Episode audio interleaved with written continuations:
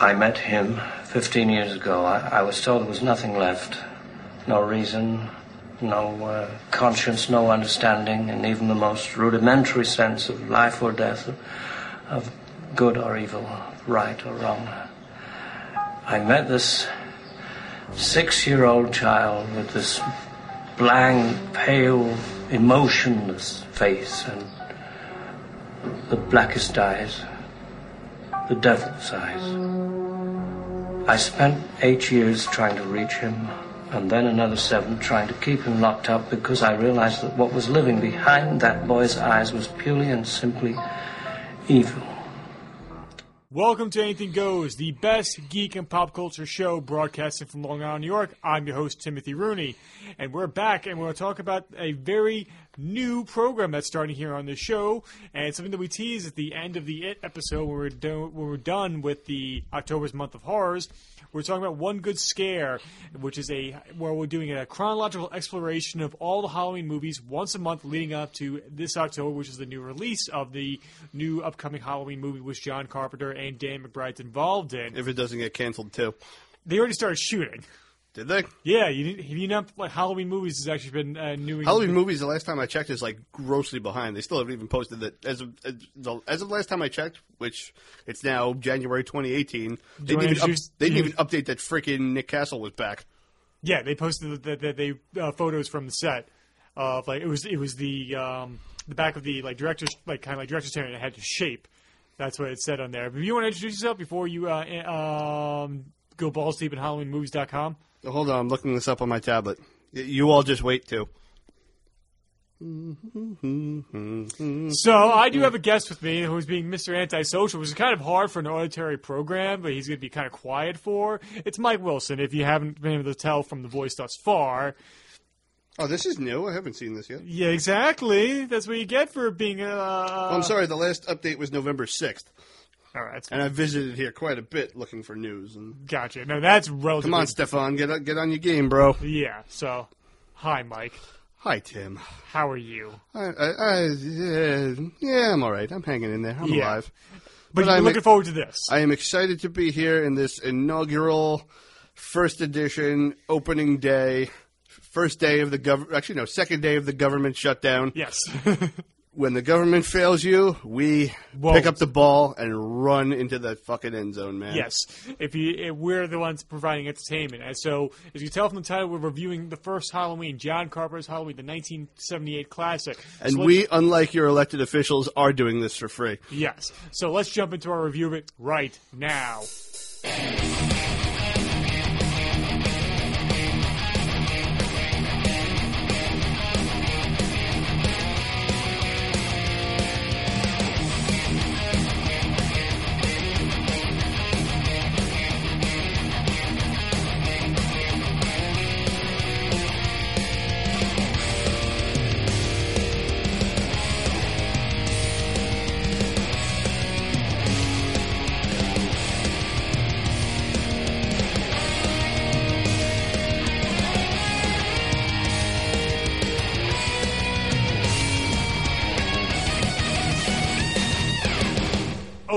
Before we do anything, why did you want to do this specifically?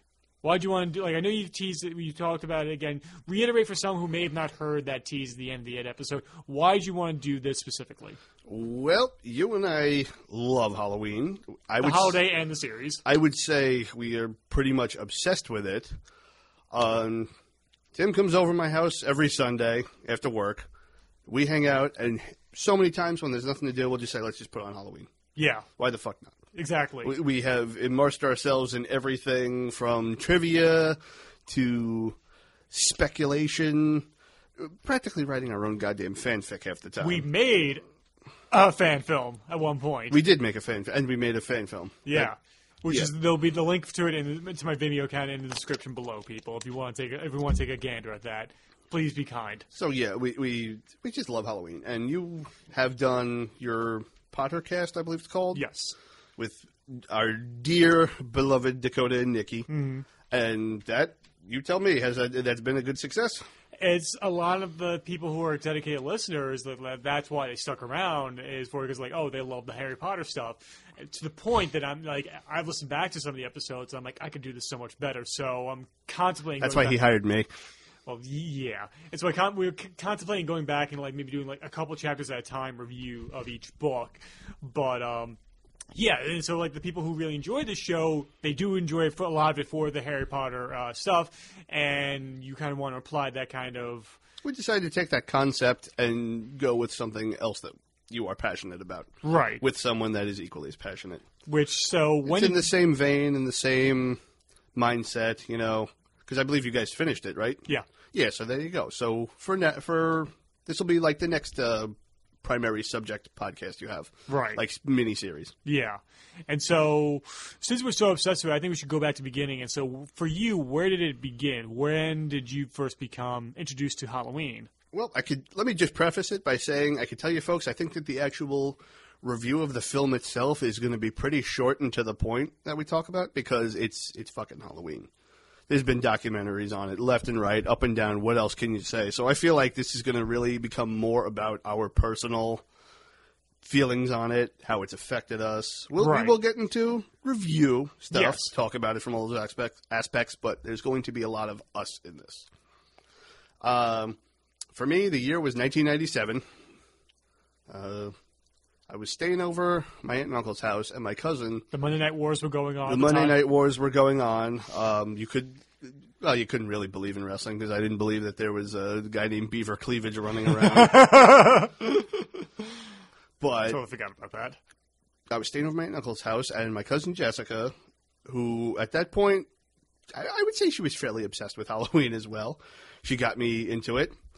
She decided to watch it one night while I was over. Didn't give me a choice because I did not. I was not a scary movie person. I frightened easily. I'm still afraid of the dark and my own shadow, pretty much, and pretty much anything that involves leaving my house. So we put this movie on, and of course, she had to watch it with all the lights out and with a single candle lit. and it was an old, dingy VHS rental copy, which had, you know, the qu- picture quality. If any of you listening remember VHS, I, I don't want to say it was the dark ages, but w- compared to like what we have now, we're we're spoiled now. With, Yes. with with 4K Blu-ray, HDR, and even the ability now to go back and watch some of these old movies on actual film that people are doing. So Right. we're a bit spoiled now. But the thing looking back then was that this VHS dingy copy had a real like rawness to it that I remember. You know, we watched it. We watched the beginning. I wasn't really too scared yet with the beginning. And even throughout the course of the movie, I'm just like, what, what the fuck is with this guy? Is that his face? Is that a mask or whatever? Because of how cut around the monster this really was, and how you really didn't get up close to him until the end when he was in your face. He spent the majority of the movie around you, you know, In the shadows. in the shadows outside your peripheral vision. You notice something you noticed just out of the corner of your eye, and it really did build up until it coupled got with to the end. music wherever he went. The music definitely stood out. After watching the whole thing, thinking back, because memory is a damn fuzzy thing, I do remember not really feeling too scared. Okay. It definitely, I thought it was something cool to watch. It was one of my first major, like, horror movie experiences. But as time went on, I found myself more and more fucking unnerved by the thought I lit of it, you know, thinking about it. I was a latchkey kid at the time. My mother and stepfather worked, so I would come home from school, let myself in, and be alone in the house for a while. And in those winter months when the sun goes down early and this, you know, two story house we had with the sliding glass door that anyone could see through, big windows in the front, you know, there was some there was something about that that just made me a little unsettled. And I just could not get this fucking movie out of my head. You know, the more I tried not to think about it, the more I felt it was in there. Right. So back then we had this old archaic thing called the TV guide. it's this is for for you you youngsters today, and I'm not trying to be a dick. I'm not trying to be some old man. He's just trying to put into context. Put into you. context, it, if you wanted to know what was on TV, you didn't click the button on your remote. Yeah. We had an, we had a subscription, not to TV Guide, the actual brand, but like a, a it was. I think it was made by our local cable company. Okay, but For- serve the same purpose For you Long Islanders, town of Brookhaven Cable, which I hear has not gotten any better since 1997. they still stiff you on every fucking way possible. That doesn't. surprise But anyway, we just had like basic cable, a couple movie channels, not much, no HBO, no Cinemax. It only went up to a certain point. We could watch scrambled porn when we wanted to. We did have that luxury. It wasn't like with a cable box where they would just have the message, this channel is blocked, whatever. You could like actually watch like porn. Pixelated Pi- porn. not even pixelated. Just the sync signal was completely taken out of it, so nothing. The image didn't hold properly. The colors were warped everywhere. But uh, every now and again, you could make out a boob, and you could hear everything in full Okay, at least, grisly you, can- detail. at least you can hear it. Then you can make your own imagination. and- Sometimes, sometimes the frame would steady long enough, but the colors would be completely like it would be like almost grayscale. Oh, shit. But you could tell what was going on, Okay. or like negative style, you know. right. Anywho, what were we talking about? Oh yeah, Halloween. Not, yes. not porn. So I would look through my TV guide and everything, and every now and again, there's like the movie section where they give you the little brief synopses, how many stars it got. I don't know by whose standards, but I'd always find Halloween, and then I'd see some of the sequels. We'd go to the video store. The- the- Another thing from the days past, that old thing called Blockbuster Video. I'd find myself just wandering around, and I don't know if it was just a conscious or subconscious thing. Wander to the horror section, and there's Halloween, Halloween. Two. Look at all these. And I just look at the box art and everything on the back, the descriptions, and just like something just primal would set in there that I'd be like, I shouldn't be looking at this. I shouldn't want to look at this, but I can't stop myself. okay. So I know later that same year, looking through the the whole guide, I found it was coming on on Encore, which is still around. Yes. Encore channel. I sat down with my They, stepbrother to watch have it. They've had their encore. I'm shut the fuck up. shut the fuck up before I choke you with my microphone cord. I know my buddy Justin Lee is going to pop for that because he loves when I make really bad puns. So he, I know he'll he'll enjoy that.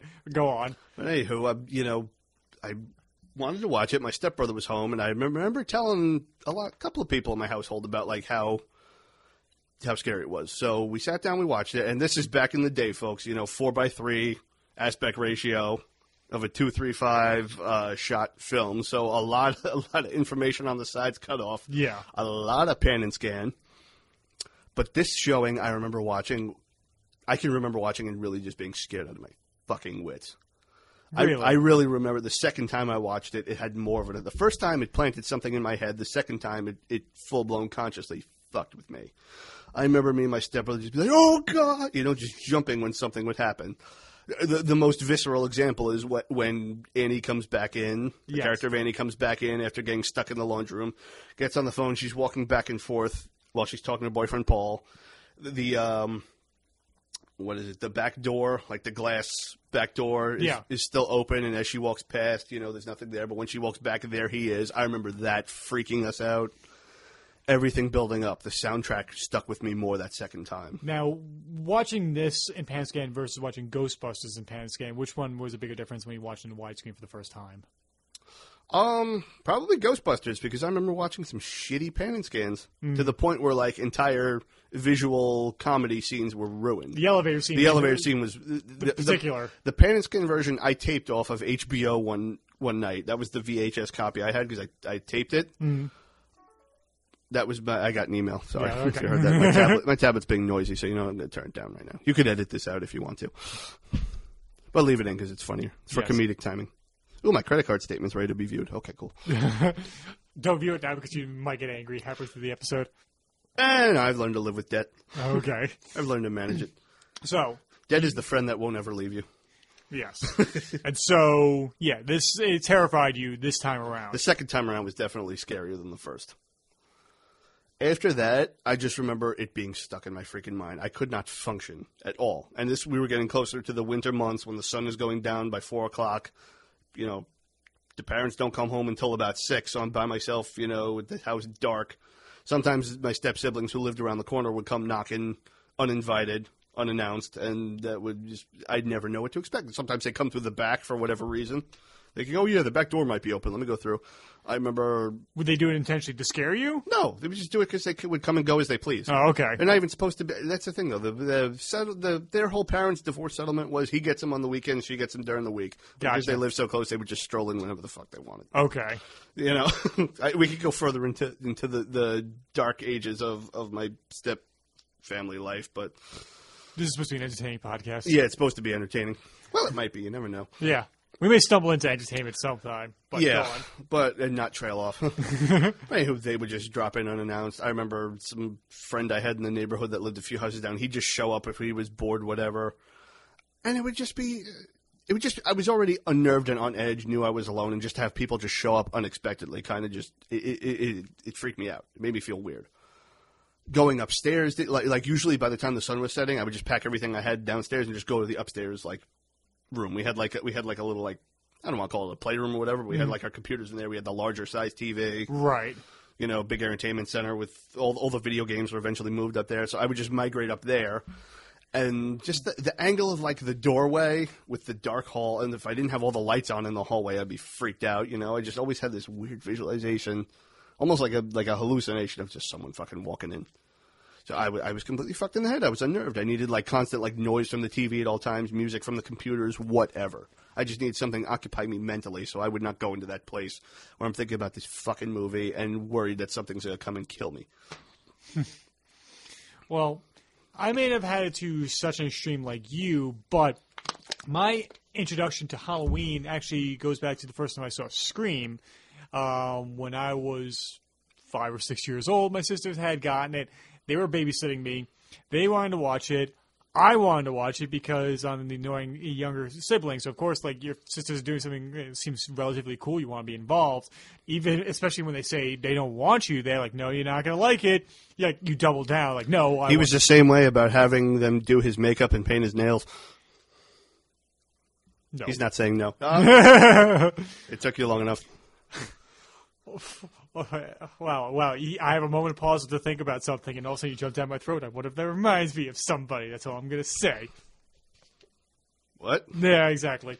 Um, so, saw Scream, and it had so many influences and there's so many nods to Halloween in that. Like, that just instinctively was in the back of my mind. And Scream the first time, it terrified me. And then I saw Halloween H2O because it was the newest one at the time. And my, I forget if my sister Eileen or Stephanie rented it, and I watched that with them. And so, after seeing that, I guess my mom had told me like, oh, there was another one. There was like original. I like that's a sequel. I'm like, oh, what's the original? It's it's, it's just called Halloween.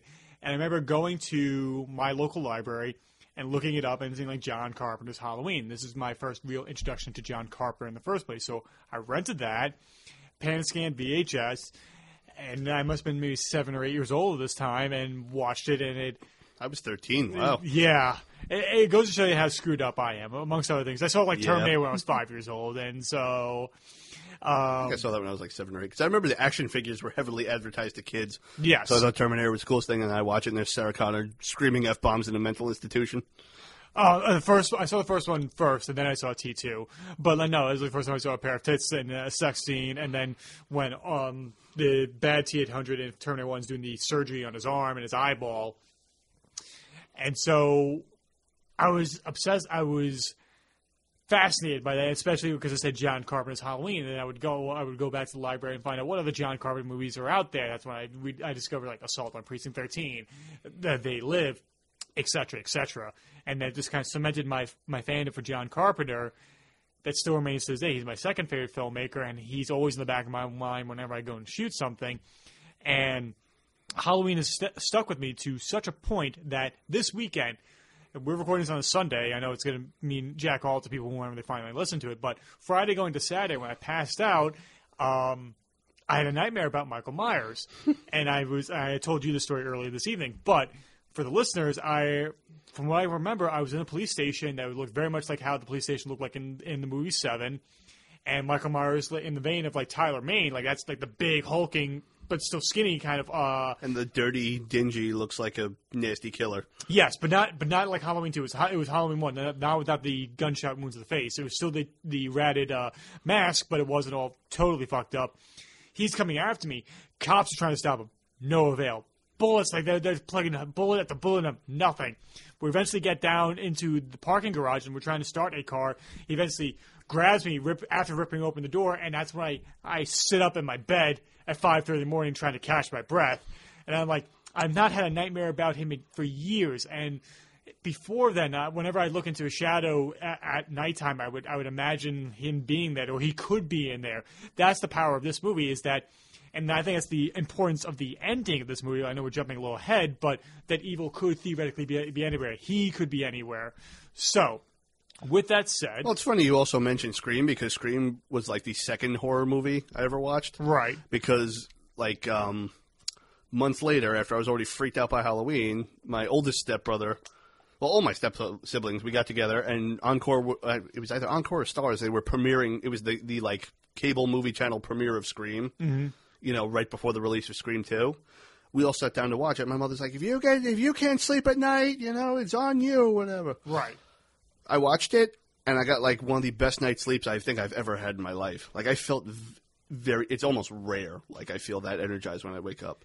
And I think part of that is because like look at who the killers were. They were ordinary teens Yeah, out for revenge with a motive. This was just a, a guy who was a force of nature who you don't know what the fuck he's after. yeah. You just know he did something really evil as a kid, was locked away, Broke out.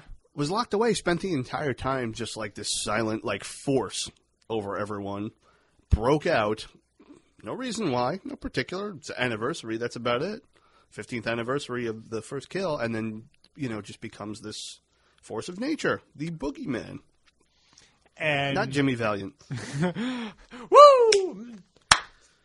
Have mercy. I tell you when boogeyman's watching Halloween, boogie's feeling low. Oh no. Uh, if you don't know who Boogeyman Jimmy Valiant is, watch, Mercy daddy. try and find some of his promos on YouTube. It's hilarious. Um, so, with all that said, let's jump into the movie itself right now. So the movie opens up with How will we jump into it? uh, It's a, fi- how do you jump into a disc? with your imagination. Jump into my TV? Actually, yes, Mike, you go first. You jump into the TV. I'll follow right behind you. No, you first. You show me how it's done. No, I don't know, no, how, I don't no, know no, how it's done. I'm questioning No, it. It's really easy. You let me know. No, like all you have to do is believe. You have to believe that you can do it, and I'll be right But there you have with to you. show me. no, I, I can't. I- I- Show I me can't. Parappa. I No, gotta no, it's- believe. you see, it, it- the the owner of the TV has to go All right, first. this is dead anyways. Let's just continue. So the opening titles of in the orange glow and the pumpkin and glowing at the uh, in the beginning here. Uh, your feelings on how these titles grab you every time you watch it. Honest to God, I mean, it just. I, I, I can't really say. Really go too descriptive. It just. You know, it just shows you what it's all about right from the start. Everything you need to know. The the They're not dated, that's for sure. No, God, no, not at all. The Compass International Pictures logo, that's the film that made it, shows up with the music playing. You know, d- does it say somebody's name first, or is it just. No, it says uh, Moustapha Akkad, Yeah. the financier. We'll get into all the technical shit in a minute. Yes. That, and then cue, you know, uh, Pumpkin with uh, Jack O' Lantern there with the title John Carpenter's Halloween. Oh, you know, it slowly zooms in on the pumpkin s- with all the credits and all the people's names. The music has definitely kicked into crescendo at this point. It is just very. It is so freaking simple. There's like nothing to say. It just lets you know what it's all about right from the start. Yeah, and the music cue that's become very wonder- famous is it's a five thir- five three Five four. five four. Okay, One, two, three, four. f- If you, if you, if you, whatever tempo you got, your time signature, Right. You do f- five five beats per measure, Right. And the quarter note of your tempo is what gets the beat. So at that, it, at that tempo, it's one. That's your tempo. One, two, three, four, five. One, two, three, four, five. Do do do do do do do do do do do. Y- y- which is unusual because usual, I guess, the or typical beat is four four. Four four is very common, or eight four, which is double that. I Right. mean, it all evens out. Gotcha. Four four is like the four four or eight four is like the most standard for songwriting. Now you think it, because it's five four and it's a little off kilter in comparison to four four or eight four, it, it already subconsciously makes the viewers feel a little uneasy. I think it would have done that trick no matter what, but possibly because the beat, even though it, even though it is steady, it is not. Even though it's steady, that you could nod your head to it. You could tap your toe along with it if you each, wanted to. Each new measure feels off by like a little bit because of that odd time signature. right. And, these, and even if you have no knowledge of music, this is shit that just. Sub, it, it, it, I think it adds to it subconsciously. Yeah, I think that's the power of music. I mean, I remember it was so simplified. There was like I got the Star Wars trilogy like soundtracks. I bought like it- like they did in the '90s um, before the pre. It was pre special edition. It might have been in Good conjunction, old days. in conjunction with the last release before the special editions, and the little booklet that came with it, it said, okay, the reason why John Williams' score and music in movies are so important in general, you you show a person driving down the the highway, and you have something really fast paced and bumping music with it, you have a certain mood. Same footage, you put a, little like sad or morose song underneath it, completely different feeling whatsoever. The music is so it's so linked to our emotions and can help it can define whatever images you're parting to. Even it's more powerful than images, and I think the power I think sound is sometimes more powerful than images in a movie. I mean, like the right music cue or the right sound effect can really elevate a scene that, that could be kind of mediocre. I mean, for instance, uh, for example, oh, you look at Blair Witch Project, with the video quality and and the picture quality is not great. You have high meant video, it's not meant to be. But that sound is clear. You can understand exactly what's going on, and the sound of whatever the noises that are going on in the forest at nighttime really define the terror. I think audio is more important to horror than visuals. But getting back to Halloween, so we, speaking of visuals, we're opening up to one of the most iconic shots in movie history. What's interesting too with these opening credits, I mean, and I, I guess I could get to this point later on, but I was going to say, I I re- remember so vividly watching a lot of it on TV, TV broadcasts, and they used to have Compass used to, I believe it was Compass, the Yes. filming company used to have like an opening little intro, like dun dun dun dun, and it had a very kind of colorful but grindhousey look to it. right. And I remember that in like every time I watched it on TV, and it almost feels weird without it now. When we saw trailer trash last year for the retro picture shows, like some of the of the summer, like the Pay to Get Out horror marathon, was there a Halloween trailer in there, or was there there was a Halloween trailer in there? Wasn't there? It might have been two or three. They, they, I, I think we've seen them before, but not in the trailer thing. I think Okay. we've seen it in other ones. But did it have a grindhouse like kind of stinger at the, like a bumper at the beginning before the trailer? Because that No. sounds uh, really okay. No. I, I maybe remembering Maybe it right. else. Okay, so the movie opens up with a the opening on a house, and it's a POV shot, and Children, children singing a little rhyme. Yes. It lets you know the, the date, October 31st, 1963. Right. Halloween, with children singing a little rhyme about trick or treating and Yeah. witches and ghosts. which I've, I, which I, I'm kind of. It makes this movie more unique that it's only in this movie. That like, little limerick or a little stanza of rhyme that's in there. I, I'm curious if that, that's something they may bring back. I don't know because at the time when they did this, they obviously, as we will also say, they had no intention of making a sequel. Yes. You know, ten more film, ten more films later. Yes. this was going to be a standalone thing, and the idea was to immerse it in the culture of Halloween, even though the the date of Halloween really is incidental. no, I mean it wasn't supposed to be on Halloween originally. It was called the Babysitter Murders. Yeah. It was it was uh, your Irwin Yablans who decided to bring it on on Halloween because nobody had made a movie about Halloween specifically. Yes, that's how, that's how Halloween really began in the '70s. Or when Irwin Yablans of Com- Compass Pictures, he was looking to make movies, like like any film does, filmmaker, film studio does, looking to make movies. He had this idea in his head about a killer stalking babysitters. Yeah. you know something very common back then. We had this discussion a while ago. Is babysitting even still a thing? I still say it is to some degree. Yeah, I- you'll I call know your fr- I know you'll call your family more than any the kid down the street nowadays than anything. Yeah, but I know friends who still, or at least like their first job was babysitting. Yeah. So even like outside the family, I mean, it's not as it's rarer today than it was back then. So So he got the idea for that, wanted to set it on Halloween, so looked up in uh, movies if there was ever a movie called Halloween, and apparently there was none. Uh, I've looked up on IMDb, and apparently there is. I don't know if they were short films or whatever, or just something that was lost to time, right, and no one would really keep a record of. But this is the first, you know, major motion picture which is called Halloween. Um, Irwin found John Carpenter, who was fresh off of Assault on Precinct 13, trying to make his way, and realized that he had a hell of a talent. He could he could make he could make masterpieces out of practically nothing. Yeah, Like his cheaply. his movies are cheap and very low budget, but they look great. He knows he knows how to make a lot out of a little. That was the thing that really attracted Yablans to him. Yeah, And Carpenter's idea, I don't know if we discussed this on the Black Christmas podcast we did, but you you know more about it, right? He consulted the Bob writer- Clark, yeah, Yes. because he had really enjoyed Black Christmas when it came out in 1974, and he Mm-hmm. asked him like, "Would you ever consider making a sequel?" And Bob said like had a loose premise for a sequel to Black Christmas that, that the idea would be that the, it would open up with the killer had been caught after the end of the first Black Christmas because the end of Black Christmas spoilers the killer is not caught. He's still alive and he's actually hiding in the attic with two bodies that have yet to been discovered. Consult our Anything Goes podcast on Black Christmas that we did in 2016. Yes. Um, and so it would it would take place almost a year later. Uh, he, the killer would have escaped the mental hospital and would come back to the sorority house on Halloween. And so, but Bob Clark never did anything with that idea. Your Irwin Yablans came to with Carpenter with this with this idea of making a movie, and Carpenter just being that person who wants to get his name out there and wants to be, you know, to make movies fast and quick. He said, "Yeah, sure, I'll take it." And people like I guess people have thrown shade at Carpenter from that, saying like, "Oh, you ripped off Bob Clark." Like Bob Clark did nothing with the idea. I'm not saying I know it sounds I'm being defensive on Carpenter's behalf. I just feel like Bob Clark didn't give a shit. He, It was just, he- he- just an embryonic idea that he that he told them, and apparently it wasn't something like, "Yeah, I can't wait to make this movie." And then Carpenter goes and makes it. no, yeah, I've had ideas for movies that that are like, oh, that would be a surefire thing to make.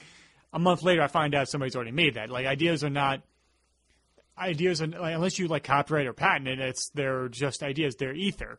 Anything could happen to be done with them. So Well, regardless, regardless, all these elements were coming together at the right time because the the landscape of like horror movies and really America at the time was changing a lot. yeah, Um, we're post Vietnam at this point. horror had changed from all the old monsters of the 19th century and these big, you know, European gothic environments to now being stuff like with real people of the day. Pretty much starting with Psycho was kind of the birth of the modern horror movie. Yes, Psycho, moving into Nightmare, uh, no, uh, Night of the Living Dead. Yes. Can't speak. Yeah. I mean, it, there was no one defined style for horror. No. Because you had your killers, slasher killers, you had your zombies, you had your cannibals. It moved from there to like like Texas Chainsaw Massacre. I think of was the next major one. Yeah. A lot of them really. Hills Have Eyes. Yes. We just finished watching Suspiria. Mm-hmm. That too. Black Black Christmas was, I would say, was the biggest influence on Halloween. Halloween really did- Stylistically, yes. Halloween really did take all these elements, and, and I'm not saying that any of these films aren't genre-defining classics No, they are. at all. It's just Halloween managed Halloween managed to take it to the next level. Yeah, it, it's the. I want to say like it peaked there, but no, it was just the It kept growing. Yes, I mean, as a slasher movie, I think like the, like the slasher movie kind of peaked, maybe with a Nightmare on Elm Street, with just like pure slasher movie and like where you can go with that. And then you would get into further. Then it just became sequels, and then you had to get into the meta fiction of it. And That's what Scream and Wes Craven's New Nightmare came along. But go on. Basically, like, that's my point. The horror landscape was changing. Every time the bar was raised, something would very quickly come along, raise it again. Right. And Halloween really was the movie that raised it. Like I would say to the top, where everything afterwards. Not everything, but most everything afterwards was an imitator rather than an innovator. And if it did innovate in one way, it was usually imitating in many others. Yeah, I mean, Friday the Thirteenth is a prime example of like Halloween's big right now. Let's rip it off. Sean Cunningham's words. So But I would also say the the reveal of Mrs. Voorhees as the killer was the innovator part, where some just some fucking insane woman with this fixated revenge on people, the same type of people that wronged her son, you know. yes, and so But it had to imitate Halloween in many other ways before it could get to that point. yes, and, it, and sometimes it imitates them in, in a poor fashion. Yeah. I mean, the one reason like a lot of the Friday the Thirteenth has a lot of POV shots on the killer. However, in Halloween, as this movie opens, it's just Back, one. to, back to the opening. Yeah. After our trail off. No, no, no, yeah, but I mean, it's just A trail off into good territory. Exactly. Uh, that we have a POV shot from somebody observing a uh, young girl and her boyfriend making out on a couch, and this camera goes up from, from behind the bushes from the side of the house, looks up outside up to the second floor window where the girlfriend and boyfriend went. Light goes off. We have a stinger. Now, Music stinger. yeah, Not a neck injury. Yes, that that that that musical note. I remember hearing once when I was in high school, when I'm going down to the main office of. My, of I forget what reason I was going down there, and I'm just walking down like this kind of because the hallway kind of narrows before it ends up into this kind of uh, an octagon shape of where all the main offices of where the, the head of the high school is, and I just heard that behind me, and it scared the shit out of me. And I just had to, I slowly looked over my shoulder, and like nothing was there. I do not know why my mind made that noise go off in my ears. It's so effective because going back to the genius of Carpenter uh, with his mu- the music score, that stinger hits and then it sustains a minor second interval for quite some time, pretty much throughout the entire rest of it, even with some piano. keys over like, like the, boom. The minor second interval is when you take two notes that are next to each other, like consecutively next to each other, Right. and you hit them together. Um, in music, quick music theory lesson, intervals are considered the distance between each notes. You have many different ones that, depending on from where your originating root note is, the next one and the one after that, the one after that, the one after that, are all considered intervals for one another. And going, when you play notes, going from one to the next all produce many different sounds for forever, pretty much since the since the Dark Ages. The tritone mm-hmm. has, which is like a sixth. What the fuck is it? I think it's like, I don't know exactly. I don't know exactly how many off the top of my head. If I had a guitar on me, I would know, I but is it three? no, Okay. because minor second is one step, one half, because it's half steps and whole steps. I'm Right. sorry. This is why I dropped out of music theory college because of this bullshit. But no, the tritone interval was considered the devil's note Yeah. for the longest time. It was actually banned in the Middle Ages because they believed it summoned evil. Me, yeah, the tritone's all right. I think that calling it the most evil interval is horseshit. The minor second, I feel, is the most interval and hol- uh, the most evil interval, and Halloween is what proves that. Yeah. Um, So we're saying is The- take the- those notes the- and then put it against Black Sabbath. Black Sabbath. That's all I'm saying. no, take the the mo- the f- famous riff from Raining Blood is a combination of minor second and tritone. Da- da- da- Several several combinations of minor seconds and tritones. Huh. That's what makes it sound so dark. Curious.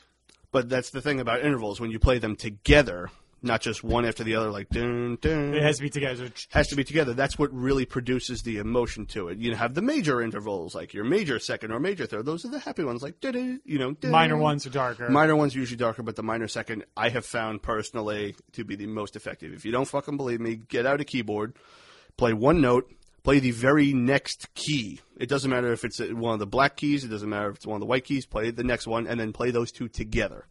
Gotcha. Huh.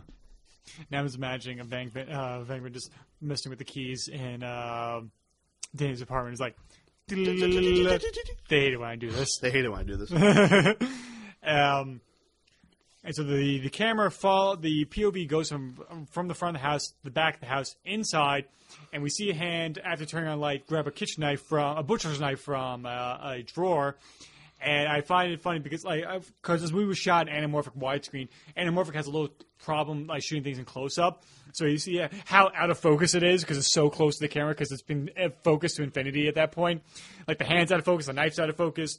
The camera goes through the house. We see the boyfriend leave after being a two uh, two pump chump. I mean, I don't think the flash. I don't even think he got two pumps, man. I think that he, I think that she just, like, I think that that guy was actually Jason Biggs in American Pie. She just touched his leg, and that was it. Ah! and how he, quick that and- was. And he he was so freaking proud of that Somebody too. timed it. It was like a minute and sixteen seconds. And he was like, "Yeah, him out." Yeah, he wasn't like embarrassed. I think he was. She did not have a good night. And It's about to get worse because the camera goes up the stairs. We see a clown mask on the floor. And then Stretch Armstrong arm reaches out to get it. Go, go, gadget, arms! And so now we're seeing the, the mass POV uh, goes into Judith on, Myers' on house. TV broadcasts, the eye holes are a lot thinner to the point where you can barely see anything because not only is it four by three pan and scan, but now they've made the eye holes a lot thinner, so you practically have no fucking screen realty whatsoever to hide out the nudity we were about to see in the blood. They, they didn't. They didn't just blur out her breasts. No. They went the extra uh, on TV. They went the, this was this was the old days of TV censorship where they have to try and change it rather than just blur something out or cut it out. So they want to make they want to make you subcon- think that oh there wasn't actually anything there when they make it so obvious. Right. Watch some old TV dubs of RoboCop censorship. when the You burn. You burn the freaking money. when the room audio changes when Bob Morton says I really love that guy. yeah. Um, This echoey, reverby, like warehousey laboratory is now completely pristine with no reverberation in his voice whatsoever. That's why I find funny, like when the Coen Brothers did uh, the Big Lebowski, because they knew because how heavily sensitive it's gonna have to be for TV. And This is what happens when you find a stranger in the Alps. Yes, which I think is what my Just don't put it on TV at that point. If you have to do that much work, just or put it on after hours and advertise it as something you shouldn't be watching. no, but I mean, I guess uh, at that point they're like, no, because we want to get the most revenue out of it. So the hand stabs uh, Judith to death, goes downstairs, and uh, a pair of parents come out of a car and approach the camera, and they say Michael, and reveal that it's a little kid in a clown costume. And we get their only crane shot in the movie, where the crane just kind of backs up and booms away from them. Because they could barely afford the crane. Yeah, it's probably because I think wasn't that the last day of shooting? Last was, day of shooting the whole thing because they had to ni- make the house look nice again. Yeah, because it was shitty for the the entire rest of the I mean, production. they found it shitty. They had to make it look nice, then re-shitify it. I think. Okay. And of course, the last day of shooting is like, all right, it's the only day we can afford a crane. And I love how the mother is kind of just, just like, just like, oh. She's so like, like, what do you do, Michael? She's not even upset. Like, the father's genuinely concerned. The mother's just annoyed by it. They're him. both like kind of freeze frame though. Maybe Yeah. that's where Rob Zombie got the idea to freeze frame everything in the remake. That's true. And so, Cut to 15 years later. But I mean, it, that, that opening shot was actually three shots stitched together in quick editing. Uh, one is when they put the mask on, and one is when the camera's going from upstairs and it whip pans across the going downstairs. There's a cut there. very turnaround, very quick like turnaround. It- it- the camera does a 180 to go downstairs. and since it's dark in the main hallway, they make the cut there Right. seamlessly. And so, yeah, then we cut 15 years later. We see, see Dr. Loomis played by Donald Pleasence. Great Donald Pleasence, who, who whose uh, fee for what was it, five days worth of work? Was like 125,000? No, No, twenty five thousand. That's what 25,000. the budget was originally three hundred thousand dollars. They got uh, Compass got Moustapha Akkad to finance it. He was financing a, a time Lion of the Desert, this movie, which cost like three hundred thousand dollars a day. He said, Right. and the whole movie was being just for three hundred thousand dollars, and that was pretty much what convinced them to give John Carpenter any creative control he wanted to. They said, if you could make it for that much, you could have whatever you want. Your name So- of the title, name of the final cut. Uh, shot in anamorphic widescreen because that was go. expensive. Uh, the prints were done by Metro Color because they were the best at the time of color timing. Um, and then we have uh, the nurse with them. Uh, The only thing lacking, though, from a technical standpoint, I feel, is that I wish they sh- they recorded it in stereo. At, It was a mono least. mix. It was a complete mono mix because he went so many miles visually to make it look like this killer could be anywhere. You got to have that sound in there too. I think it's where I guess where um, the faults of the original, I guess, prints I guess ever made, or the original dub, or the original production. The original production, really, because it was filmed entirely in mono. Like there are multi- usually back in the day when these films would come out, you would get different prints for different markets, but different prints for different type theaters. Some theaters that weren't equipped for major stereo setups or some kind of surround setups would get a mono print. I think Star Wars had like three different sound prints, That makes like sense. six channel audio, stereo, and mono. And imagine what the 70 millimeter prints must have been in. I think those were the six channel ones. Okay. But we were we come to this because we were just watching the the recent uh, December 2017 release of uh, Suspiria on Blu-ray By Synapse Films. by Synapse Films, where they went back. They found the original 4.0 surround sound mix and remastered it at like an incredibly high sample rate. That pretty much, if you if you don't have a sound system that could do 96 kilohertz, you're, you're missing out, man.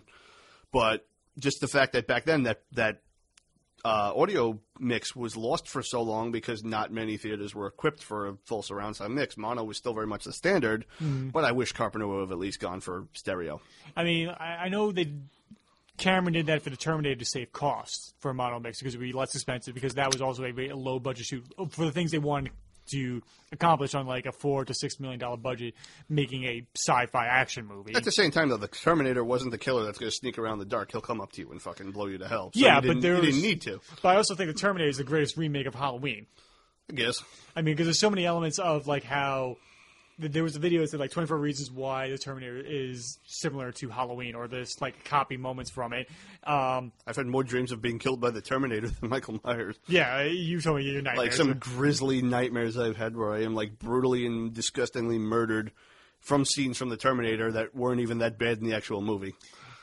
I'll get into my nightmares for when that happened about Terminator 2, was happened recently with a certain uh, election. But, um, and so Dr. Loomis and Nurse Chambers. Uh, there's Marion Chambers. Marion yes, they're Chambers. trying, gonna go pick up Michael Myers for his court date. He's now 21 years old. It's 15 years later. He, you know, he's being tried as an adult at the age of 21. Gonna pick him up. Um, from they- Smiths Grove Sanitarium. Yep. Discussing just Dr. Loomis is basically just discussing like how he just wants this guy put away forever. They're gonna like give him Thorazine during the freaking trial just to keep him drugged up and doped up because they to convince everyone that he's dangerous. You know, Loomis is just scared of him. He he doesn't believe he's establishing to us that he doesn't believe Michael is human anymore. That Yeah. whatever human part was in him died, and that he's just a monster that needs to be put away forever. Upon arrival at Smith's Grove, they notice all the patients are walking around in the field, and this is a horrible rainstorm in the middle of the night, or early in the night. We don't know what time it is. Yeah. But you know, Loomis goes up. To, he parks the car, goes up to the front gate, looks, finds a phone off the hook, and poor, leaves poor Marion in the car by herself. At which point, we see a figure jump up on the back of the car, and is on top of it, knocking around. Uh, Marion opens the window, and this figure attacks. You know, and grabs grab her. by her hair, and she rams on the gas and Yep. and kind of careens off the road into a ditch. She sta she gets away from the, the steering wheel and she crawls to the other side of the car, and behind her, uh, the, the hand. hand with a wrench ta- uh, taped with a to- wrench taped to it because it was the seventies. yeah, to, to break the candy glass, I guess. that Yeah. on there. shatters the window. Well, not shatters, but breaks the window behind her. She dives out.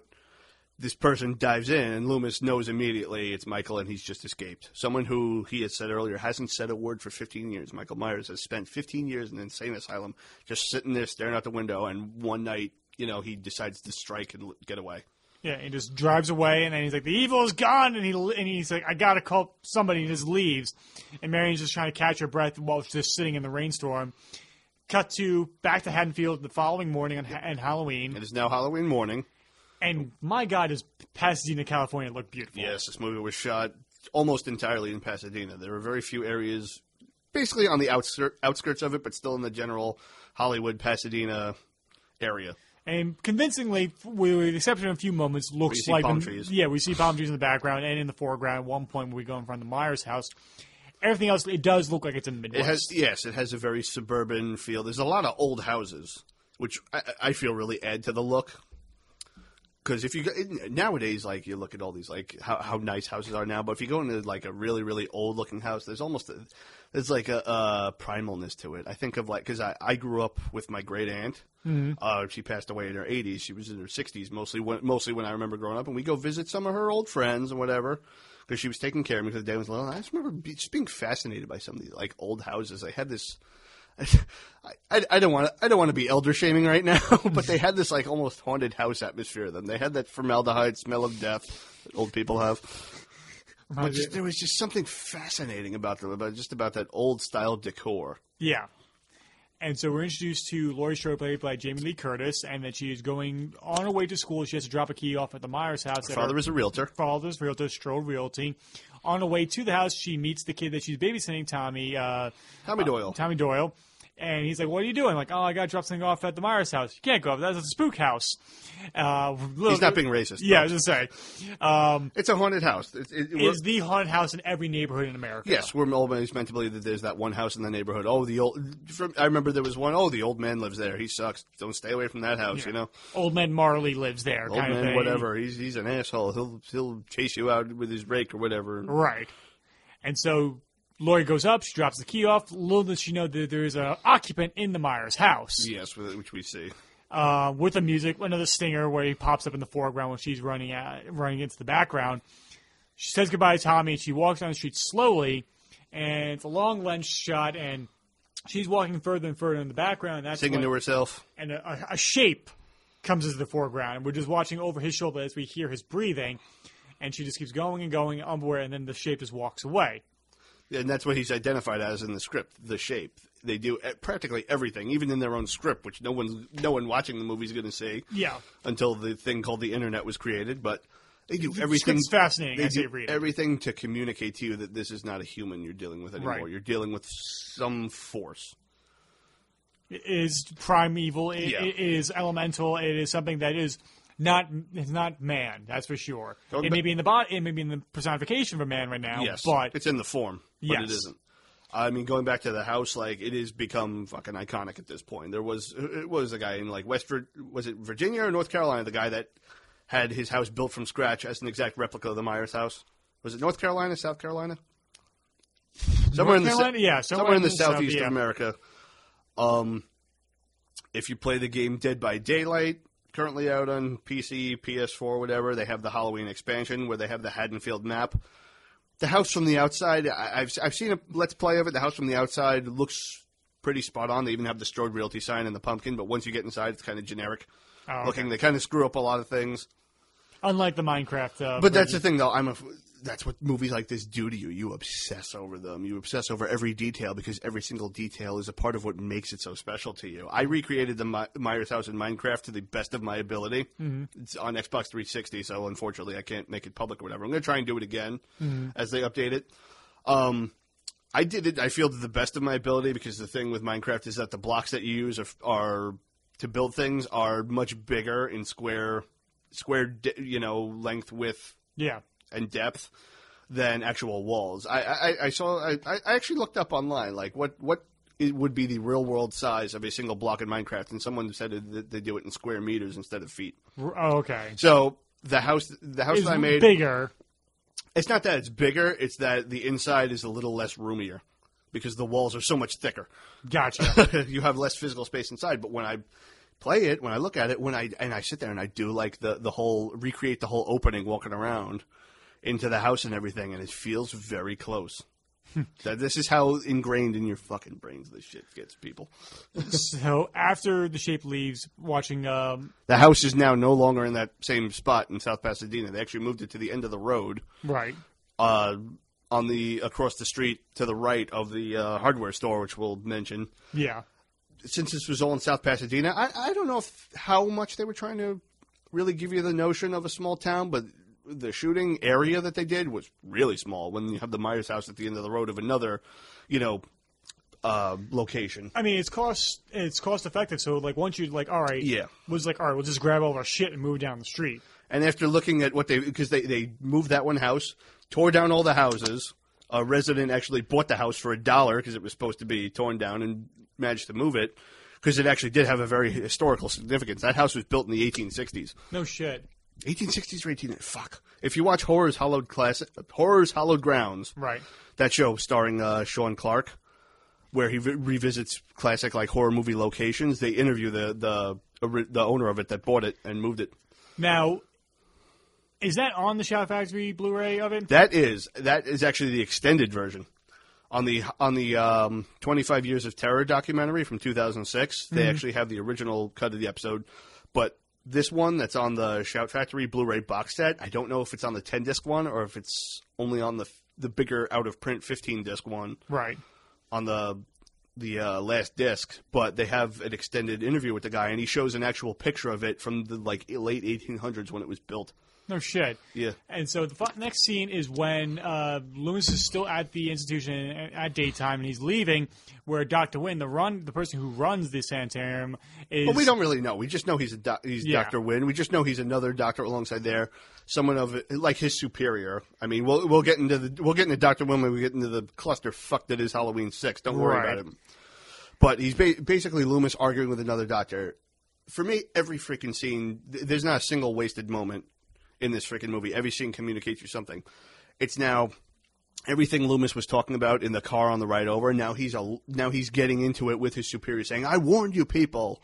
Loomis really showing that Loomis is the only one that understands what the hell is going on. Right. How nobody believes him.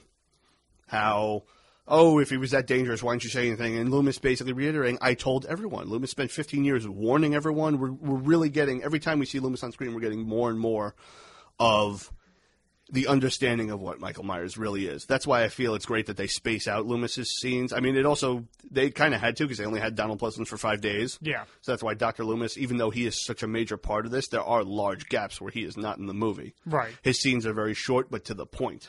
and he gets so agitated and so um, energetic about trying to explain himself that he comes off like a madman. So that's why probably nobody took him seriously for years. And apparently, Michael until Michael finally broke out and he was proven right. And apparently, Michael Myers knows how to drive. And again, showing he's this force of nature. And I love I love how the just scene. figure shit out just by watching it. And another reason why I love this scene, uh, it's applicable to many of the scenes in this movie, is that it's all done in one take. It's one Panaglide and shot. And what I mean by Panaglide is that there was, the, the invention of the Steadicam was outed by this point. But since Carpenter loves shooting in Panavision and anamorphic, and Panavision um, is doesn't sell their gear; it's a rental house only, and they like to make their own versions of it. Like they'll, they'll Panavise something, and so the Panaglide was their iteration or their version of the Steadicam, and they use it to great effect. Other than the, they have the opening, there's the there's this scene where it's just the Wynn and Loomis leave the the sanitarium. They go down the little entranceway and we get to Loomis's car. He gets in the lead. It's all done in one take. And since they're moving and they're yelling at each other, the scene flies by. And there's another scene later on with Loomis that we'll get into in a moment. But afterwards, we cut back to Haddonfield and Well, throughout now throughout the day, Laurie is basically, you know, seeing Michael there. See, It's like basically she, she's in school, kind of daydreaming. Like she's a great student, she's a great kid, but she's kind of in her own world a lot of times.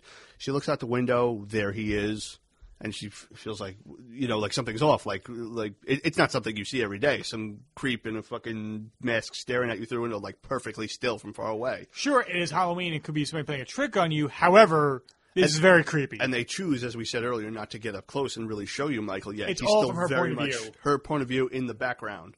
You know, it, it, she looks out, cuts to him staring there, cuts back to her looking out the window, kind of curious, cuts to a little, a a, little, t- a little bit tighter shot. until her, you know, her teacher calls on her for a question. She answers it, looks back, he's gone. Him and his car are gone. Same thing happens to Tommy a little later on. He's getting picked on by school bullies. He's got this big pumpkin. They, you know, trip him and break it. Talk about the boogeyman coming to get. And when the main bully runs away, there he is at the schoolyard, grabs the kid. The kid just stares at him and runs off. And he slowly is, you know, just watching Tommy walk away, following him. Very creepy Yeah. and the whole time, and I attribute this to Nick Castle, the man in uh, the man behind the mask. He's back. He's back. The man behind the mask. I know, wrong franchise.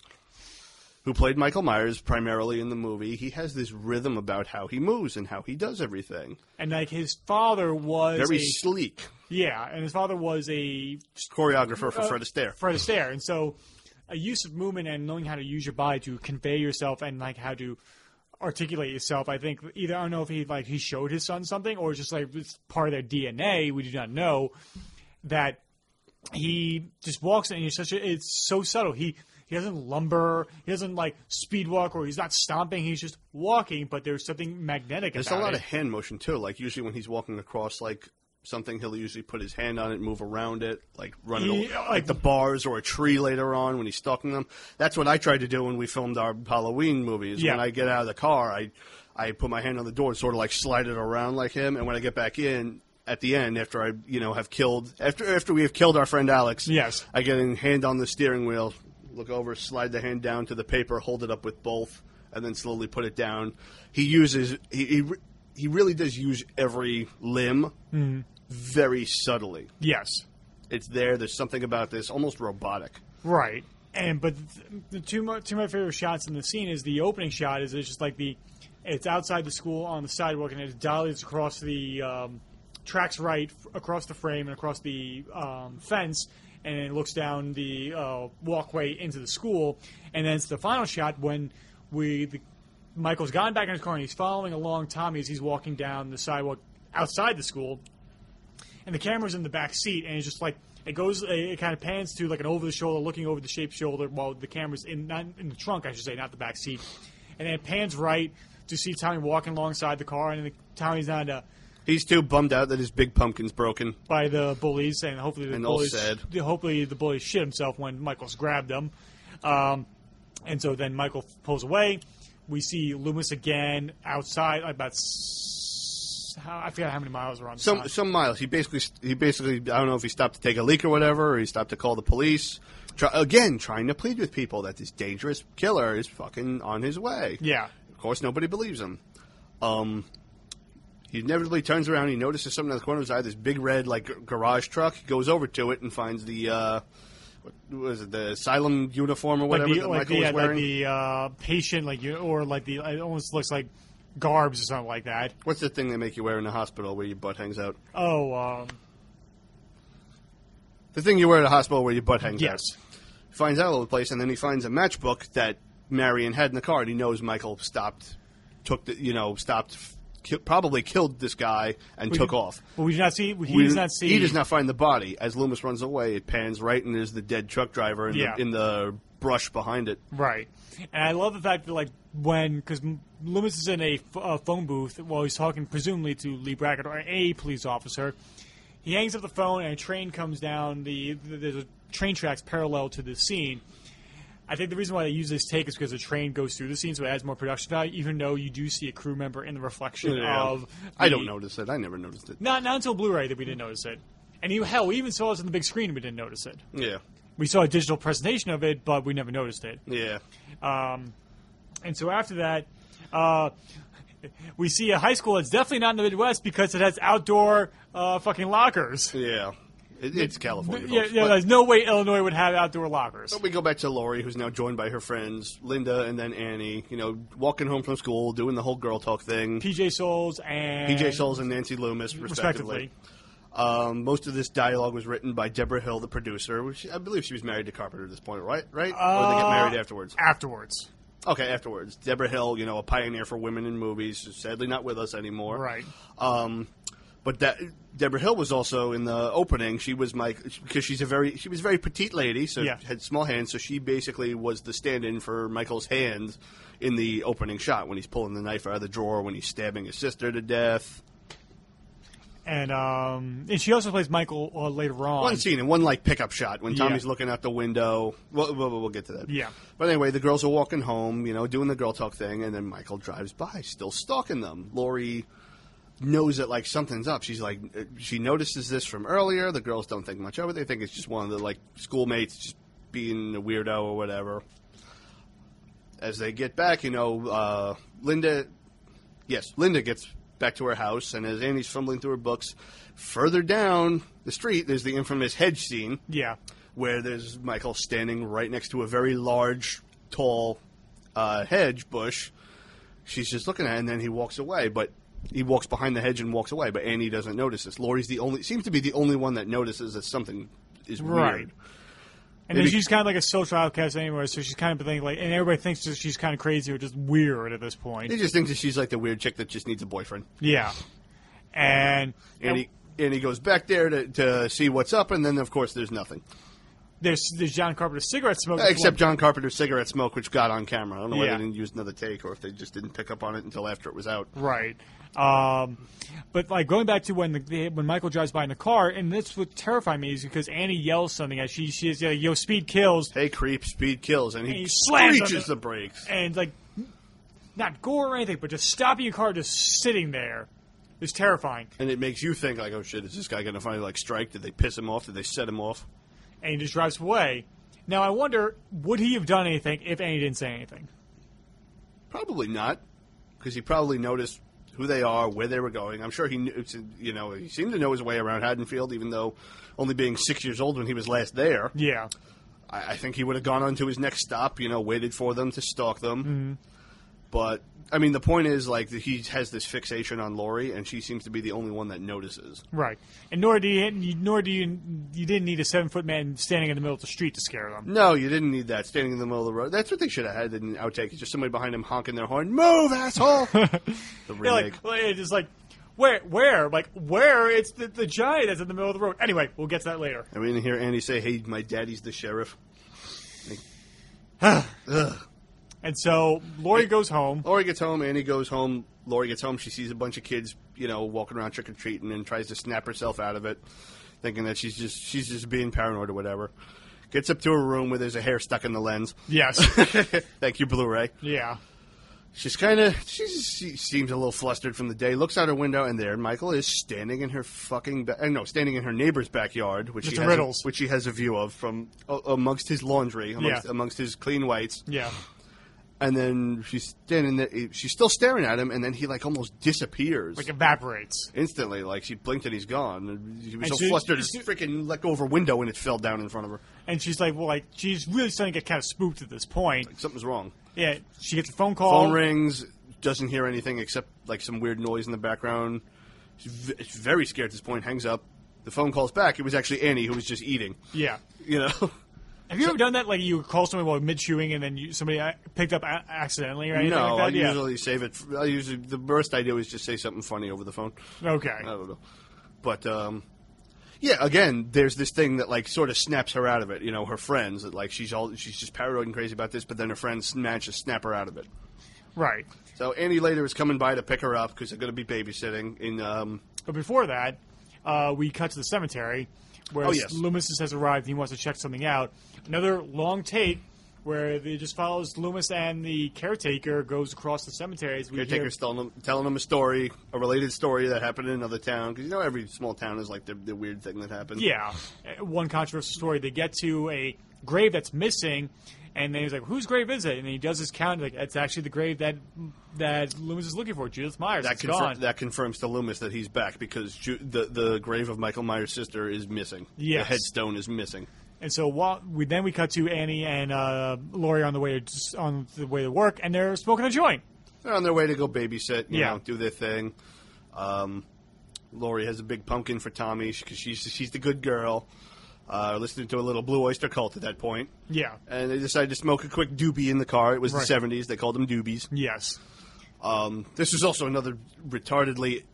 Oh, can I say that word? All right. This is another foolishly dumbass moment of, of movie censorship on television, where they basically make it out to be a cigarette because the, there, there was another line of audio. Well, you know, when you, if you don't smoke cigarettes regularly, you'll cough just because of the fucking carcinogens in them. You got to Yeah. build up the tolerance. They basically cut to they cut out the part where Annie goes, "My dad," because originally Annie notices her dad as they're pulling up towards a hardware store Mm-hmm. not noticing that Michael Myers is following them. Right. up, she yells out, "My dad! Like, get rid of this, Laurie! Mm-hmm. Stop coughing! Oh my god!" Basically, they change it to where they cut out the part where she notices that, and then they just it immediately hard cuts to the that first person shot of the windshield as they're pulling up, and she goes, "Look, there's my dad." It is completely deadpan, nothing. Made it out to it basically made it out to be like they were smoking a cigarette and not a joint, even though it clearly looks like a freaking joint. Yeah, because nobody manufactured cigarettes with tan paper. Tan rolling paper. Yeah. And so they pull up to the hardware store. That the alarm is still going off hours later, despite the break-in. Eh, It's another one of your little your little flubs you got to worry about. It's Yeah. there just to tell you that, like, you know, the the burglar alarm is going off at this hardware store. The hardware store is currently now um, located to the left across the street of where the Myers house is. Right. So if you're watching this movie, there's like there's a railroad that goes through. It's this weird, you know, X-shaped like fork in the road. Yeah. It's weird X-shaped intersection. You have It's like a four-way intersection. it's a four way intersection with it's four way intersection with a railroad going across it. So it's pretty awkward. I would hate to drive near it. But, Yeah. But I would gladly in order to go visit that location. But if you're watching this movie now, when you see the first person perspective out of Annie's windshield, there's the hardware store on the upper left where they pull up to. Across the street on the right side, that is the new Myers house location. Right, and there's palm trees in the background. Uh huh. Um, well, it's forgiven. Yeah, and so we find out there's some rope, some knives, and a Halloween mask were stolen. And they're like, uh, her uh, her father, Leigh Brackett, the sheriff's like, "Aren't you gonna be late?" And as the alarm goes off, so comedically making him sound like he's yelling at them. It's comedy without being oddly forced. Yeah, which I'm kind of concerned with Danny McBride being involved with Halloween, so we'll see how that goes. Eh, whatever. Uh, so they pull away. Loomis uh, walks up to them, and so Loomis and Brackett are in the foreground, a two shot, and Meyer and Michael stops at the stoplight in the It's background. Not, it's not only a weird intersection of roads, but a weird intersection of characters. Laurie and Annie drive off from Sheriff Brackett just as Loomis is coming up. Loomis asks for a word with Brackett, and he just says, "Just give me ten minutes." And as Loomis is waiting, Michael drives right past him. very much doesn't like, notice him. Yeah, very much like how they reference in the production of it is, like, or the pre-production of it is kind of like a touch of evil because there's a lot of moments of had things that two stories going on in the foreground and the background, and it kind of plays into the making here. Uh, Annie and Laurie continue to discuss on the way to on the way to the houses and like Talking more girl talk stuff while being followed. You know, talking talking about who, the inevitably late Ben Tramer. May Yeah. rest in peace. yeah, if you ever watched the Cinema Snob in any of his Halloween reviews, you know that he has great respect for the late Ben, Ben Tramer. Tramer. There's uh, justice for Ben Tramer. Um, Hashtag justice. Hashtag Ben Tramer's life matters. and so they're completely unaware that Michael's problem, and it is now nightfall. And Andy and, Do- and Andy and Laurie are now babysitting at houses across the street from each other. And Michael goes to follow Annie to the First. yes, to the uh, Wallace House. Wallace Wallace res- residence. Lin, Lin, uh, Annie is babysitting Tommy Doyle, and across the street, Annie is babysitting Lindsay Wallace, their Right. neighbor. Uh, then Loomis and Brackett go investigate the Myers house, and I love that. I love the shot of the opening scene where it's like it's the Myers house in the background, and uh, Brackett's car pulls into the foreground and racks to the sheriff logo, and it kind of booms up a little bit um, as they walk into the house. They discuss that nobody's lived there since 1963 when it happened. Every kid thinks it's haunted, and It Loomis may be. they may be right. They get in, they notice the body of A what seems dog. to be a dead dog. It's off camera, but they notice it, and Loomis says, you know, he got hungry, so I guess he, he got hungry, killed something. Brackett says, no man would do this, and Loomis reiterates, this is not a man. Right. Finally, as they go upstairs to the room where it all happened, Loomis has a quick scare when a piece of gutter breaks the window. Right. Revealing that he Loomis has a gun on him. He him. has a gun. Brackett basically says, like, you seem like you're you're you're really scared, and he says he is, and he that's where he really eh, fully, finally explains his his history with Michael. We've spent all the time we spent with Loomis prior has been a slow buildup of him just giving us a little bit of information, a little bit of information about why Michael is so dangerous, why he's scared of him. Finally, we get the whole thing basically saying how he, he met him when he was six years old, and it was told there was nothing left. Blank, pale, emotionless face, blackest eyes, which he called the devil's eyes. The kid he pretty much has his Indianapolis speech from Jaws at this moment. yeah, he did not. How the kid did not speak for 15 years. He told him he spent eight years trying to reach him and another seven trying to keep him locked up because he felt that what was living behind his eyes was evil. Simple, Yeah. easy, to the point. Leaves a lot for your own imagination. And Brackett buys it. Brackett, I'd say he buys it at that point. He definitely knows that something's wrong. He definitely knows that someone who committed this murder, you know, all these years ago and now broke out of a mental institution is something to be taken seriously. Yeah. But I don't know how he fully. Maybe it's his own disbelief that of, of some of something that's more than man. Mm-hmm. I feel like he doesn't fully buy into it, and and it shows every time he comes back to visit Loomis because Loomis opts to wait there for him to return, which not enough fucking money in Fort Knox to make me do that. I don't give a shit who I am, unless I'm there wearing like, unless I'm there wearing like a suit of golden armor, which is indestructible and impenetrable, and he can't twist my head off. won't let it. There's no way in hell you would let me stay there. Turn the electricity back on this house. Let's get some lights in here before you do that. Yeah. I'm not freaking hanging around here waiting for a serial killer to. Hey, he, He's he, not even a serial killer at that point, really. He's just a, a murderer. a escaped mental patient in his old house, which is now run down, dilapidated, and abandoned. He's not going to wait in the house. He's waiting in the bushes outside the house, looking like a creeper in his trench coat. He starts off in the house when Brackett leaves. He's still in there for a while. He probably looked around quite a bit. Yeah. Which no, Yeah, no. you don't know if he's still in there or not. no, sorry. Well, what was it? Um, we played a what was it a a fan video game recently?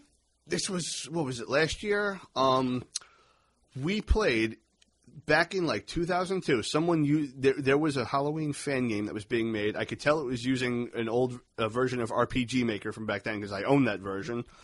It was incomplete. It was more of a demo at this point or an alpha version. I cannot find any evidence of its freaking existence on the internet. So I may have what may be the only download. Sorry, the only download left in existence of it. But it's a 2D overhead, you know, RPG style game, kind of like Zelda. Right.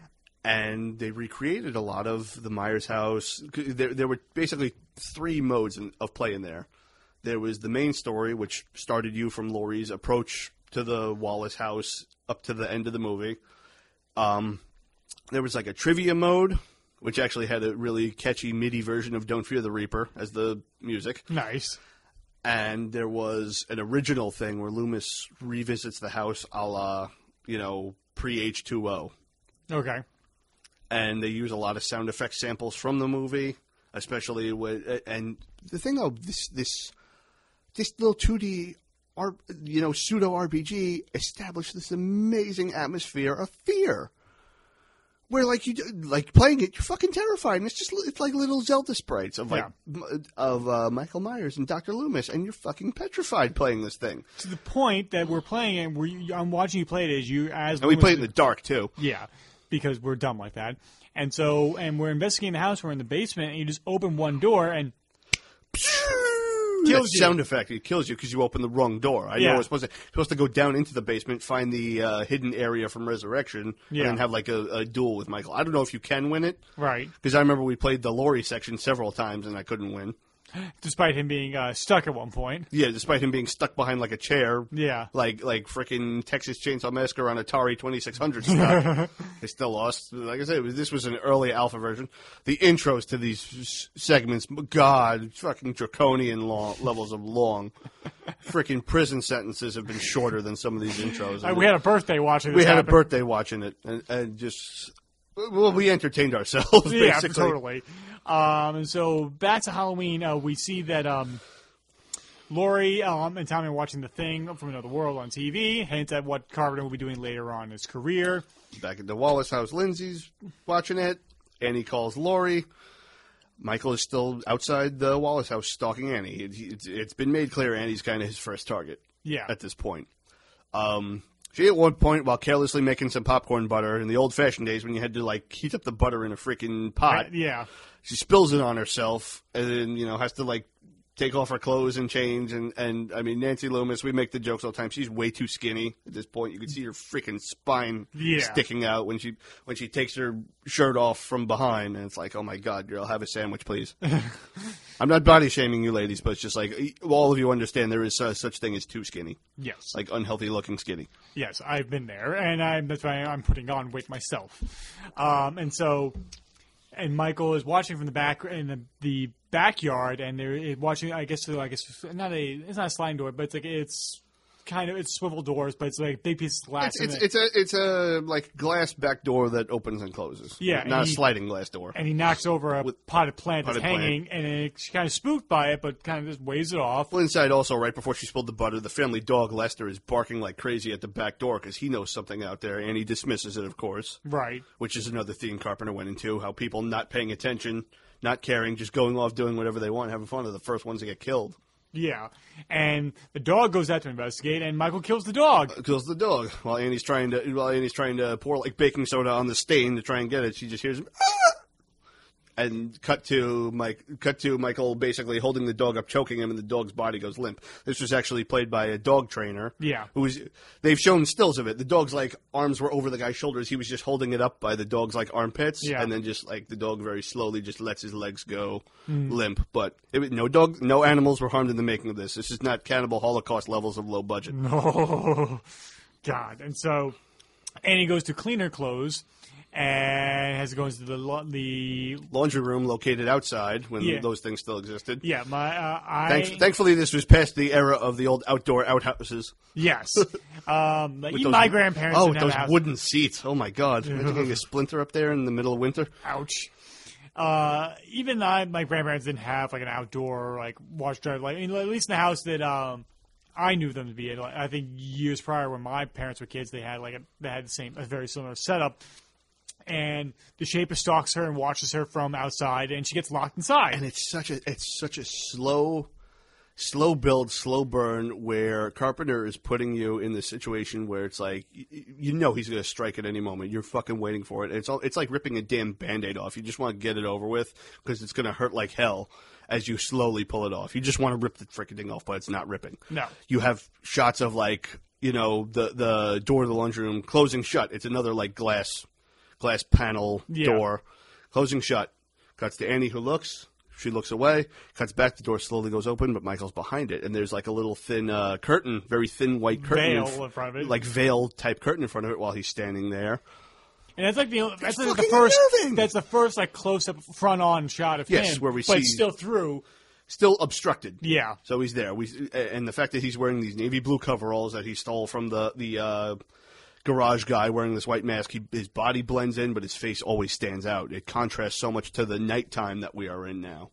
especially since when Dean Cundey like did the atypical like blue moonlight kind of feeling to it. I mean, like whenever I do blue lighting in my movies, uh, I would always like you could set the camera to tungsten and have the light the light set to daylight, and so. Uh, the camera's a sensor makes it automatically blue. I don't know if he gelled it or did he was shot it with tungsten film, but it definitely makes those scenes very effective. It also communicates because the bluer colors in color temperature are considered cool. Yes. like on your uh, you folks at home on your HD TVs, you have color temperature whatever settings. There's the cool colors which emphasizes blues, greens, purple, stuff like that. I feel it also gives it a good sense of the time of year, fall. Yeah. it's cooler colors for a cooler weather period. All these things. Right. All these fucking things. Every aspect of the fucking film is like expertly crafted for nothing. Paul Paul Annie's boyfriend calls. Lindsay picks up the phone, has to go outside and rescue Annie. Lindsay, from- who's Lindsay, who spent the whole time zoned out in front of the TV, yeah, I mean, like she's miles away like at that you're t- like like Jim Carrey and the Cable Guy when he was a kid, zoned out. yes, uh, rescues She's gonna go play Mortal Kombat with a friend in Thailand. Vietnam.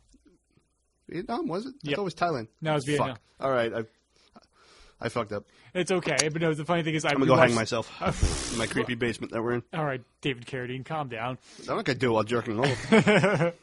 Um, and so Lindsay rescues uh, Annie from who got herself in locked a it, locked in the laundry room, and then stuck in the window trying to climb out. And, as, and another shot as the phone is freaking ringing, Annie can hear it, and she's yelling for Lindsay, "Pick up the phone! It's Paul!" Worried about her boyfriend, and there's we have a close up of Annie through the window she's looking at, but behind her we see the other window at the other end of the laundry room, and there's Michael with his with his creepy like dog slow head, head tilt.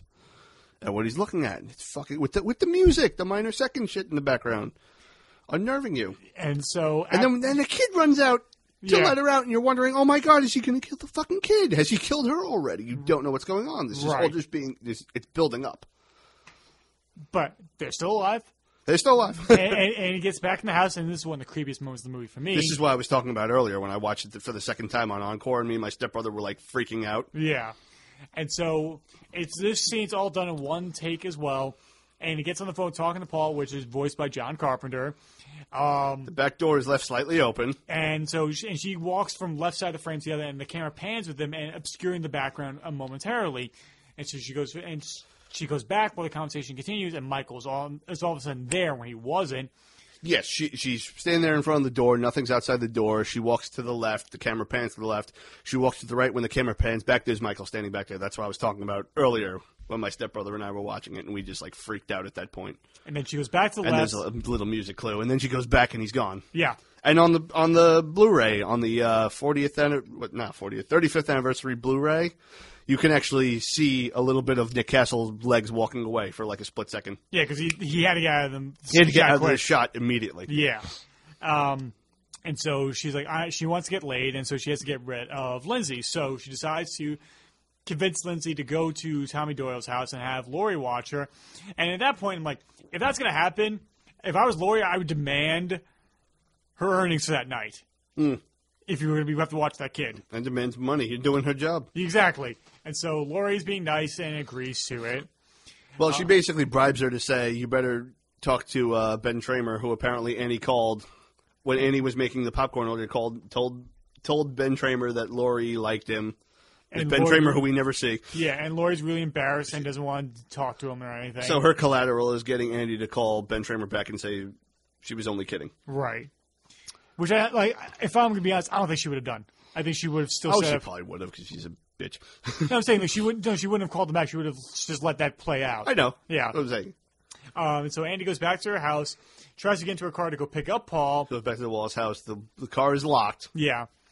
She goes, gets her keys, and she's just kind of whispering when it's kind of like, ah, it's quiet, and it's all Singing, that to, singing to herself, and the thing is, this is taking forever on purpose. Yeah, and you wonder, every like, every like shot of her walking somewhere and then walking back and then doing this and she stops to check her hair for a little when she gets the keys. yeah, It's all just taking forever because now she's alone in this area, no kid around. You know Michael's there. He's been after her for the past what twenty minutes now, yeah, and it, it's still it's building, it's building, it's building, and there's this insanely creepy atmosphere throughout the whole movie that is built on this slow burn.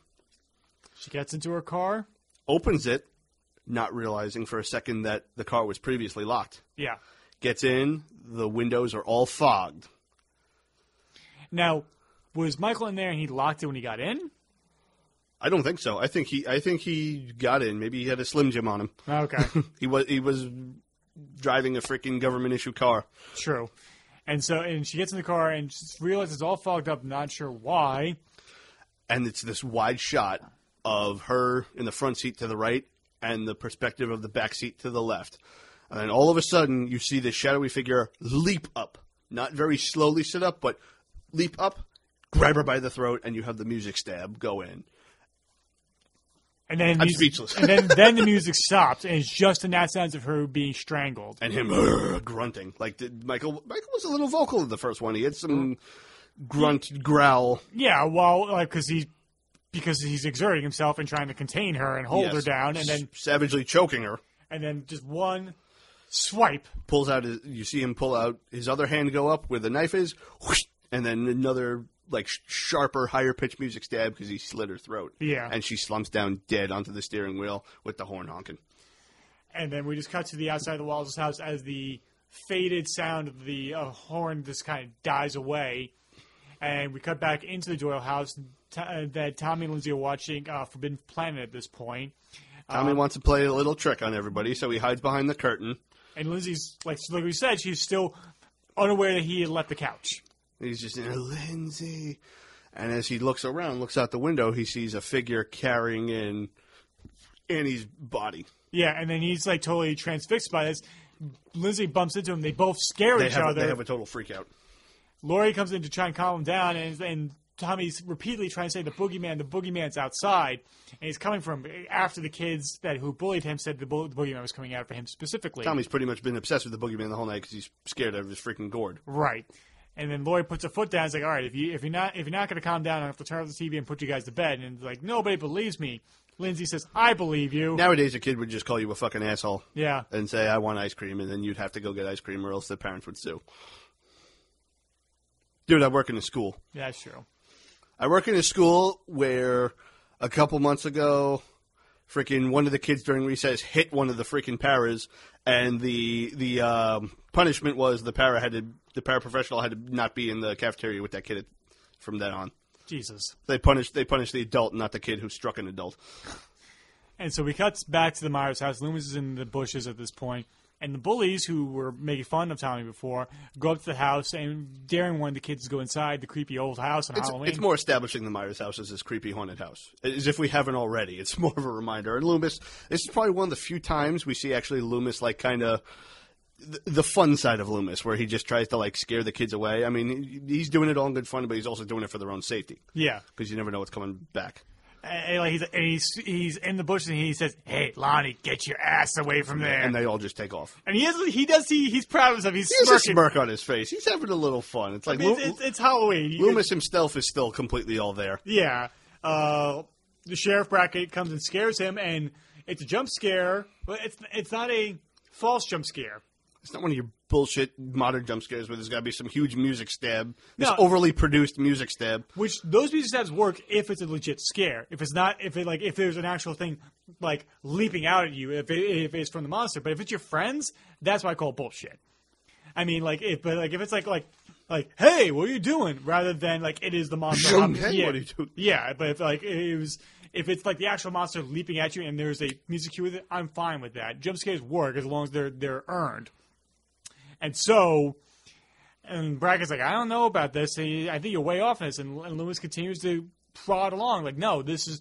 I watched this guy for 15 years, and he's looking at the wall, not seeing the wall, looking past the wall, looking to this night, inhumanly patient.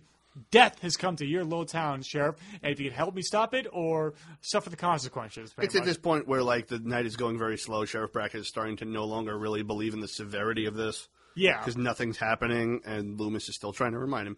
I do understand where Rob Zombie was coming from when he said in the original movie, Loomis is kind of just there to show to, to give you spooky dialogue, and then he disappears. I mean, yes, part of that was the limitation of the filmmaking because Don Pleasence was only available yeah, for a certain amount of time, but at the same time, at the same time, you need that to. I, I, I guess you need that for Loom. To, I don't want to say you need that to give Loomis something to do. I feel like that's the, kind of the only scene where th- th- that's a little weak. Uh, uh, in my opinion, it's like we- we're giving Loomis something to do. He's there to just tell us something we already know. yeah. He's When- reiterating at this point. Yes, when before he was sort of giving us a little more each time we see him, and a little more and a little more, and then it comes to the point where he he lets you know the sheriff know. But you did need you did need some kind of break from what was going on at the two houses. I think that's what this scene is for. I think it's meant to give a break and have time elapse. yes, And so, I think it's a victim of what else could what could we possibly do. yeah. But it's it's short, it's quick, it's to the point. Yeah. it's fine, and it shows you that Loomis is a human despite his ranting and ravings, and Right. he likes to have a little fun messing with people too. So when we cut back to the Wallace house, this is when Linda and her and her Oh, Linda Bob and Bob. in the fucking cliche van. Gotta love that '70s fashion too and hairstyle. Yep. Drinking beer, drinking while driving, and then they and they- that generation complains about kids today. Yes. and so they also talk about like, well, first we'll go upstairs. I rip your clothes off. Like, don't rip my blouse. It's, expensive, says Linda. Bob's like, oh, and then you rip my clothes off. Then we'll rip Lindsay's clothes off. And he's like, uh, yeah, basically now we want these people to die. yeah.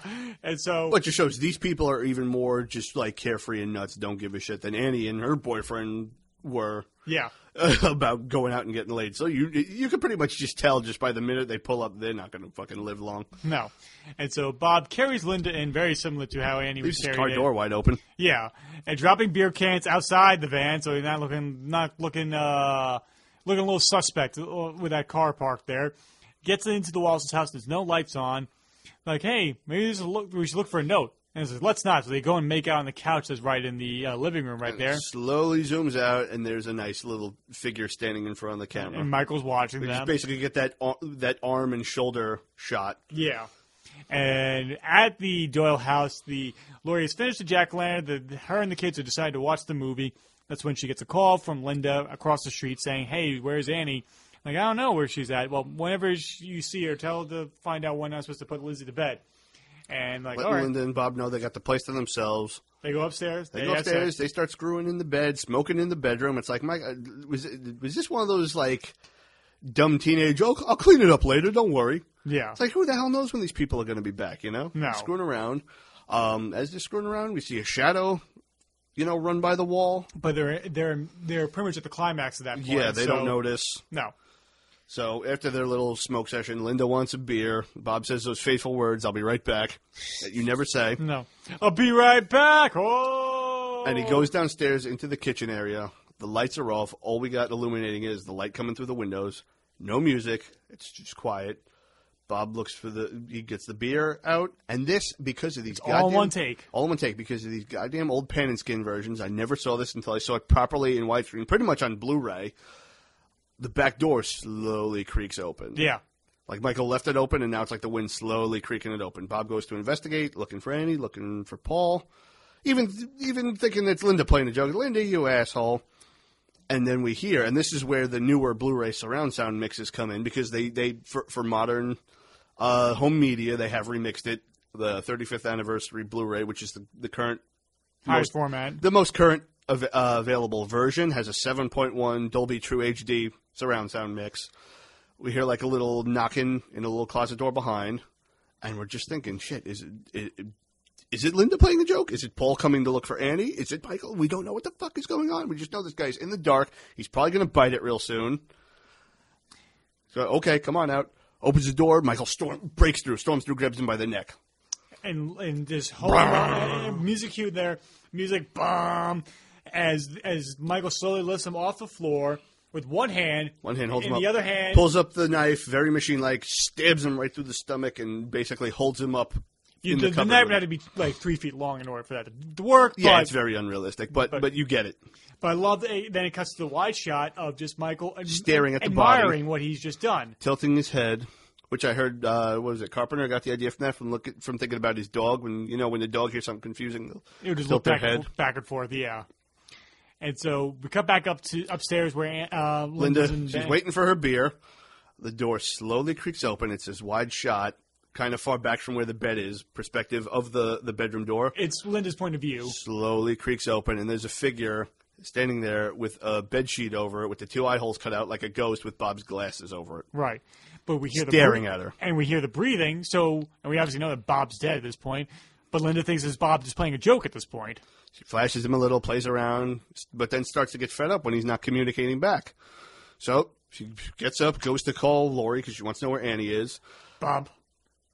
Bob. We have this per, we have this Bob. wonderful perspective where Bob, Linda's to the right of the screen at In the, the forefront foreground. in the foreground focus. In the background, out of focus, we now see this this figure in the sheet walking towards her, and it's building up and it's building up.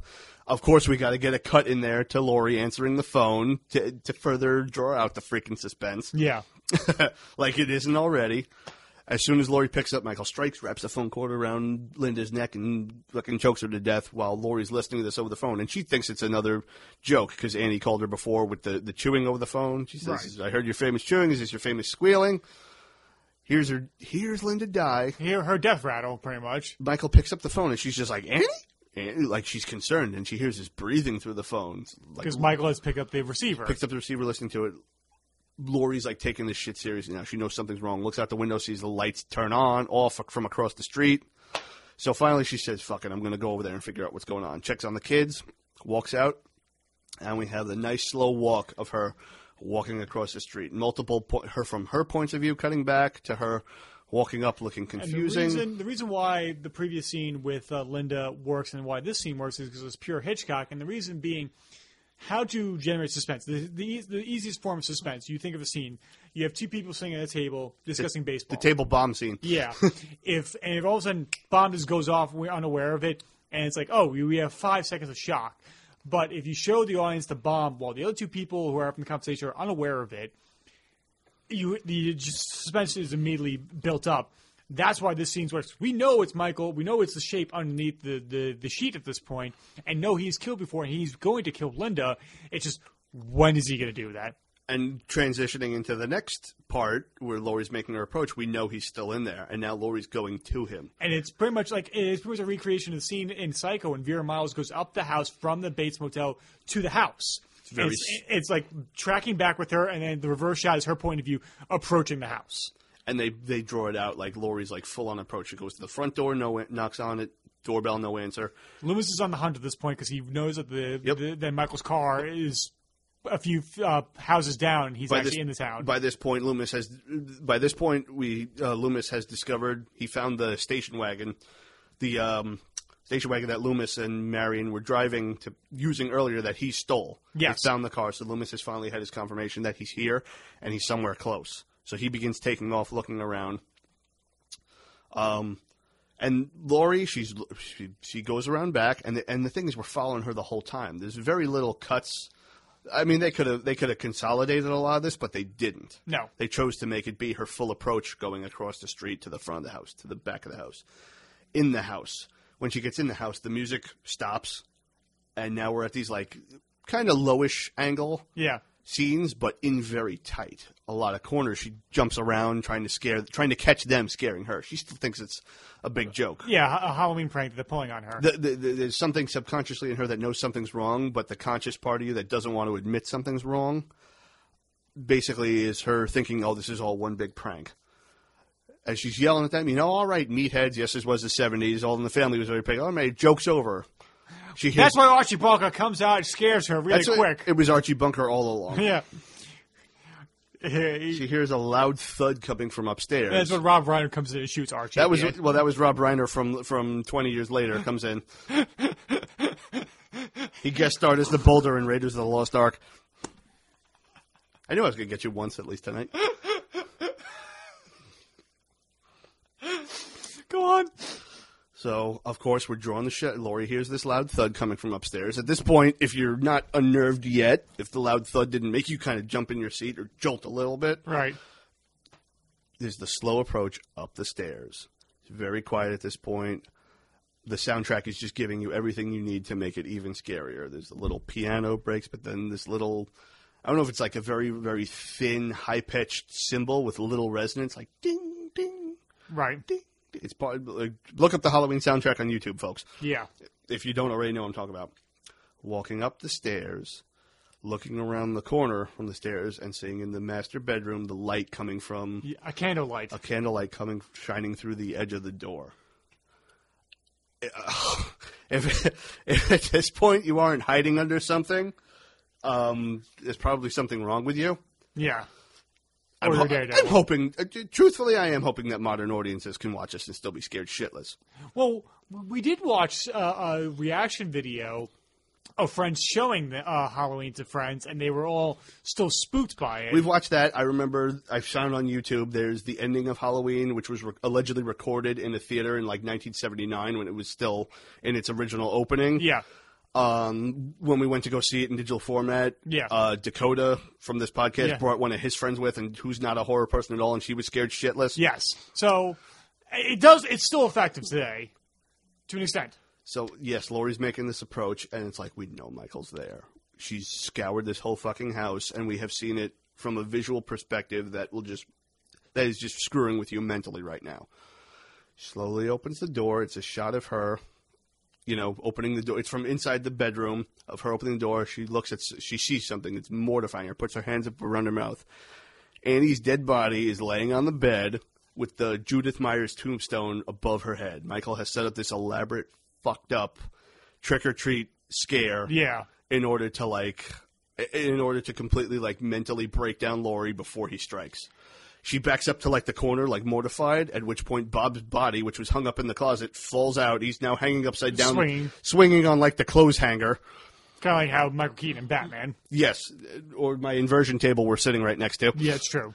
She screams, backs up to the, the next like uh, cabinet, like closed cabinet, which which was left open, slowly creaks open, and there's Linda's dead body with bruises all around her neck, Cross-eyed. cross-eyed. it's a little funny like that. she runs out of the room. She's mortified. She's like standing at like the e- like the edge of like the uh, railing, nearby the stairs at the top of the second floor in the corner. Is so scared, and right next to her is an open bedroom door. But it's in pure blackness, and I love it how they did is it- it's, they had a light on a dimmer, and they slowly, Very slowly turned up, the, illuminate- illuminated it like your eyes are getting used to the dark, and it's just that white fucking mask. like he's appearing there. It's like Jesus Christ, he's fucking there. Oh my God, what the fu- and, and, and it takes him like a few seconds before he starts moving. So that even even when the moment to strike has happened, it's still drawn out even by the littlest bit. Like it, it's hyped up to fucking unimaginable hype. So he finally, as she starts to walk away towards the stairs, freaked out. He walks out, strikes, slashes her across the arm. She goes over the railing, lands on these wooden steps, Yeah. hard, and is now wounded. Bump. Dun-dun. This is where the this is where the pursuit is in full effect right now, where he has struck and now he's going to finish off the job. The music is giving you every emotion you freaking need. You are at the edge of your goddamn seat, just wondering, oh my god, is she gonna get away? Nick Castle's just movement, this cat-like movement, where he where he walks, you know, kind of menacingly around the stairs till he gets to the edge of it, stops, Stairs. stairs, And as then it starts going down. Laurie's wounded. Her leg is injured at this point. She's been cut badly on the arm. She manages to get in the kitchen, locks the door, but I don't know how Michael did this. He, he must have climbed through a fucking window to do this. The back door that she came in, he closed and propped up a rake in there so she can't get through. He probably unlocked the front door before he went out to do that. Came back and relocked After, after, after she knocked on it Yeah. and lock, and tried to get into the front door. Yeah. She's now stuck in the kitchen. He comes down, punches through the door.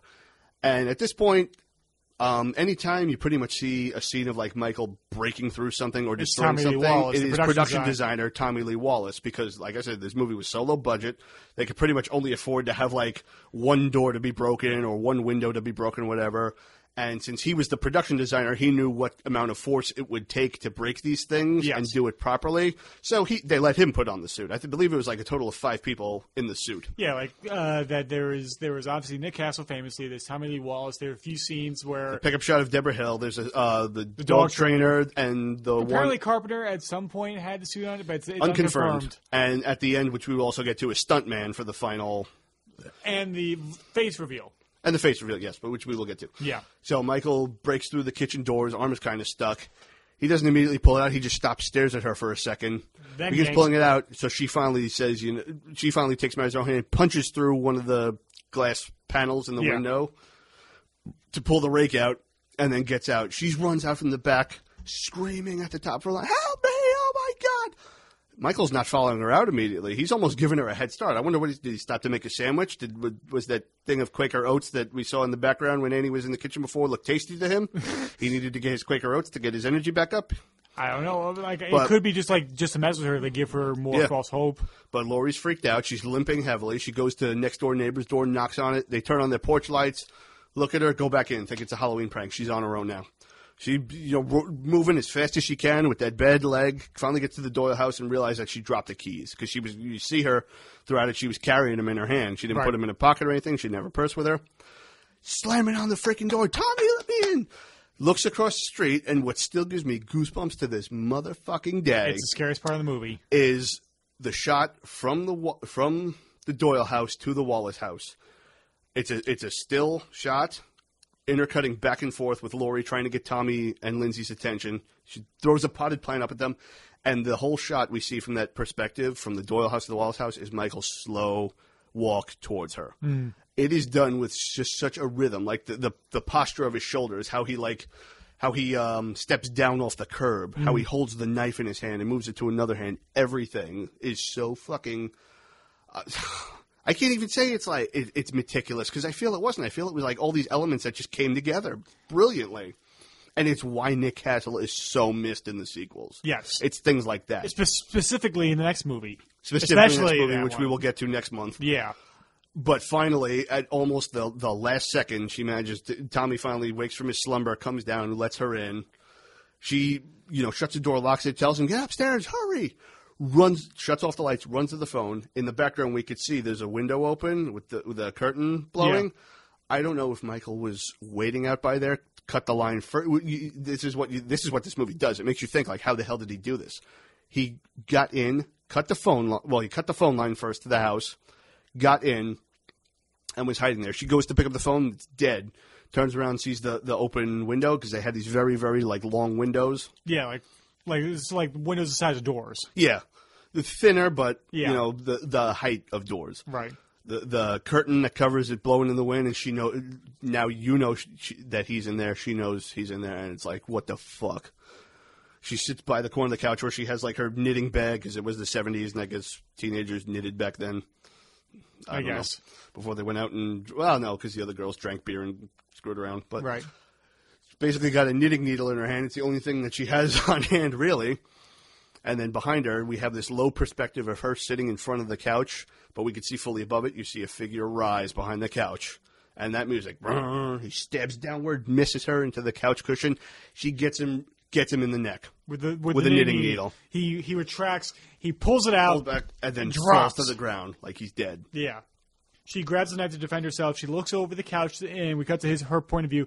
Michael seems to be dead, but he is breathing. Really, we could tell. I think he could tell uh, very slightly that he's still breathing. I hope, I hope he really isn't because I feel it's more effective when you think he's dead. Right. And so Laurie thinks it's okay. She drops the knife foolishly. drops a knife because she's not a killer. This was a this was a moment of like pure instinct Yeah. and self defense. So she goes upstairs. She gets the kids who had locked themselves in, and And in another victim of pan and scan, another fucking victim of the horrors of pan and scan, while she's there hugging the kids, telling them, you know, we're gonna go out and this. and there's a victim of widescreen coming up in a moment. Well, that's what I'm saying. Oh, yeah, it's yeah. a victim of pan and scan. Why when when widescreen is cut down to four by three? You know, I'm talking about like because no, maybe it's because of the quality of Blu-ray because we see the boom mic in this moment. All right, yes. I wasn't talking about that, but yes, yes, we see a boom mic in the shot when the when when Laurie gets the kids out and they sort of just kneel down together, hugging each other. yeah. And the wide shot, shot's like a two shot of, of them. Like it's like it's Tommy and Lindsay on, on the left and Laurie on the right. On the bottom of the screen, you can see the boom mic set in between them. But like you're saying, pan and scan, we missed this moment. we missed this moment. It's cutting back between that shot, which you just described, and a shot of Laurie. In the standard, you know, widescreen version, basically the version you're supposed to see, not the shitty VHS pan, Yeah. pan and scan where where freaking the sides are cut off. Tommy's asking Laurie, "Was that the boogeyman?" He's like, "Yeah, I, I, I think I killed him."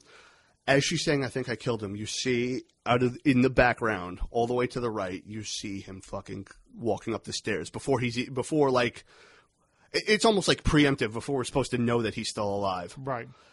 In the pan and scan version, this was very effective because after because Tommy after she says to Tommy, "I killed him," he says, "You can't kill the boogeyman." And you see him look around, and then you hear a scream and a very quick pan to Michael standing at the top of the stairs behind them. Yeah.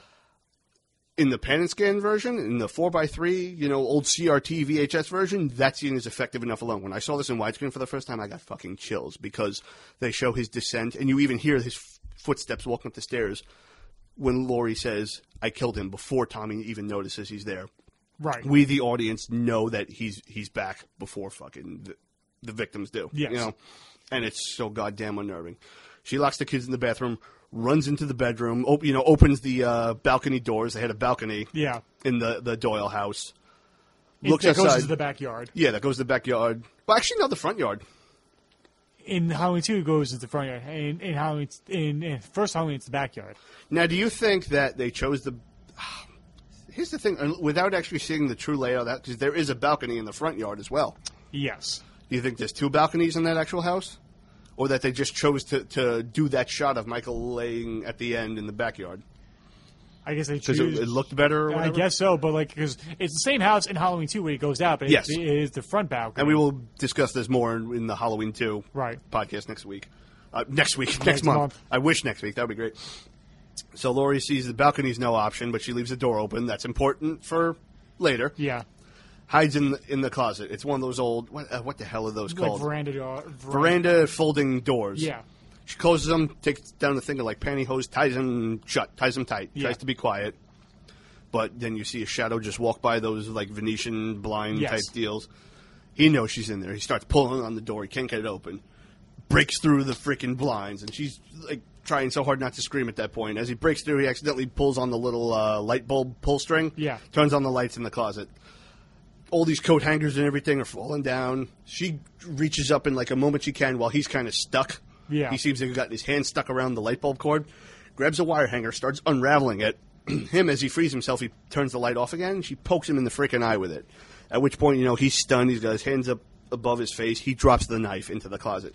She picks it up, and you see the look of like rage on her face. Like, this is this is instinctual at this point. This heaves it into this is this is backing an animal into a, a dangerous animal into a corner, and she heaves it right into his fucking chest. It makes the most hollow like thunk.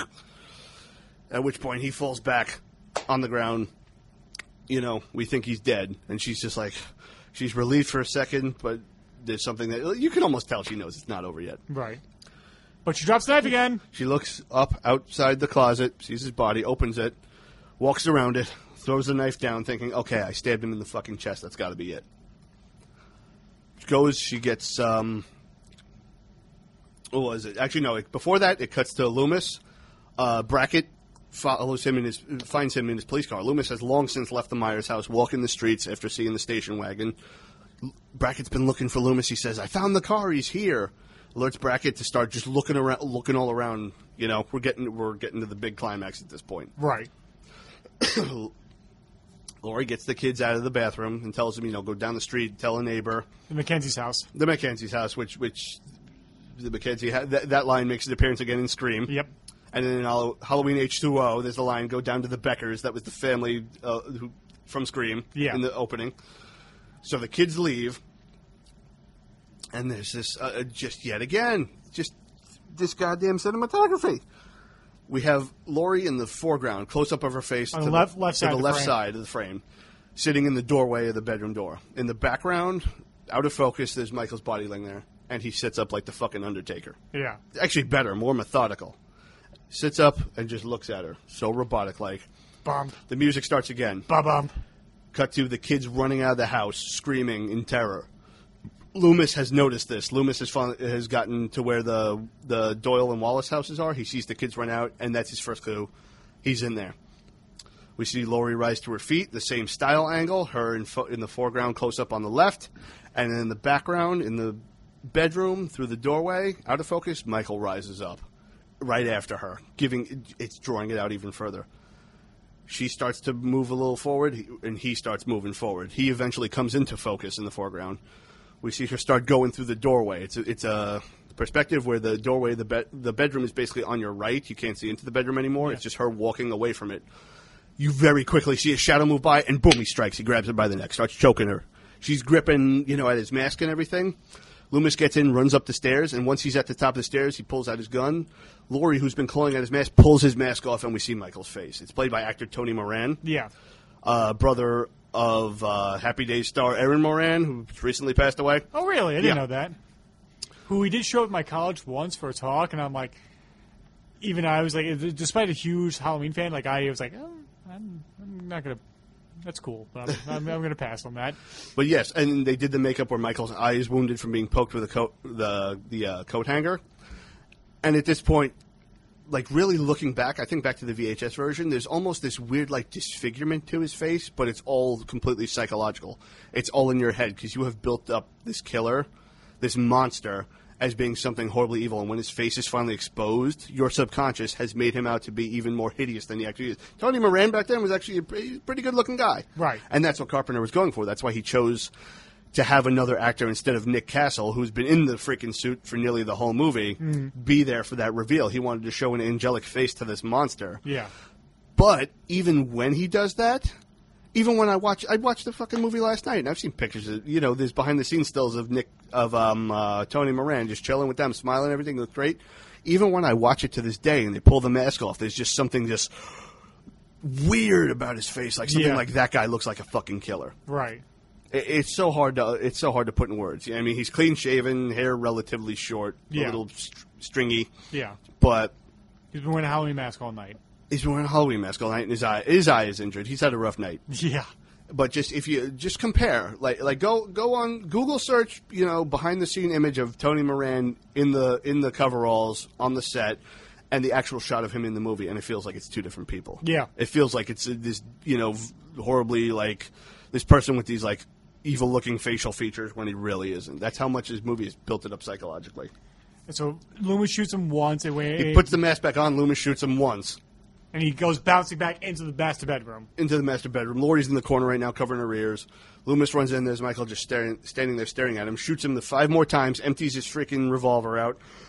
Michael goes tumbling over the balcony. This time now, the stuntman. Yeah, ass over tea kettle into the backyard. Ass over tea kettle into the backyard. Lands on his back. He's laid out, strewed out in the final music stab.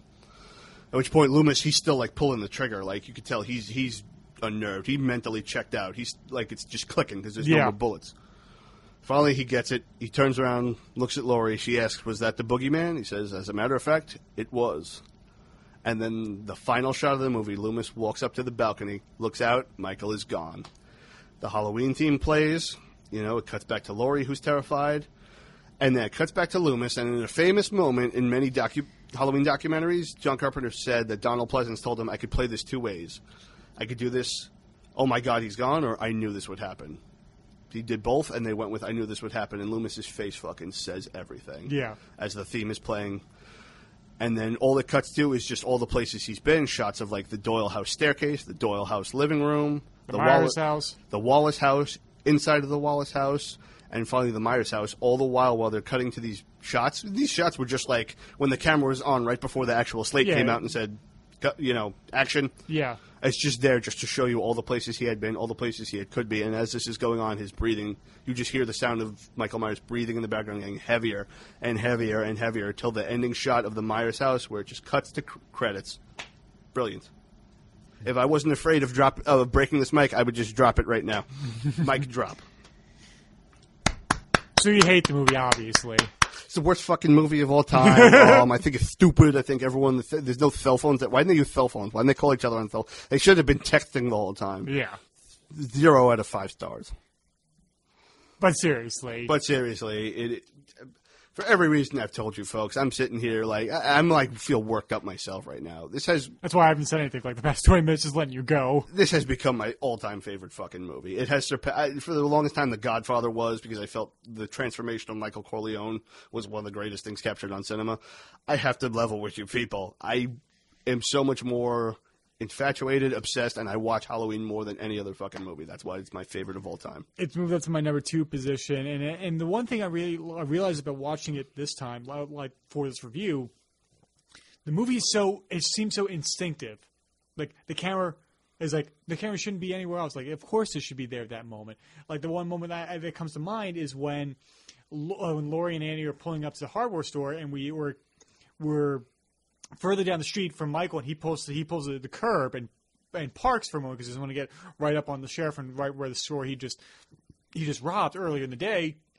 Like, of course, that's the perfect shot. Where it's, it's supposed to be there. It was it's meant to be there. Like all the blocking of it, and I love it, and I love the fact that. Especially in this movie, and the reason why I love Spielberg movies, why I love, especially Jaws, and I love RoboCop, is that Carpenter, Spielberg, and Verho- Paul Verhoeven have moved their actors throughout the frame, and so they'll have multiple compositions in one shot. So it's not just like close up, close up, close up, close up, we just cut back and forth, and the rhythm of the scene is di- dictated by that. No, the scene is dictated by the actors and their movement. And you, like these scenes could go on long, but no, it's the actors moving throughout the frame and, and deliberating the pace of the movie.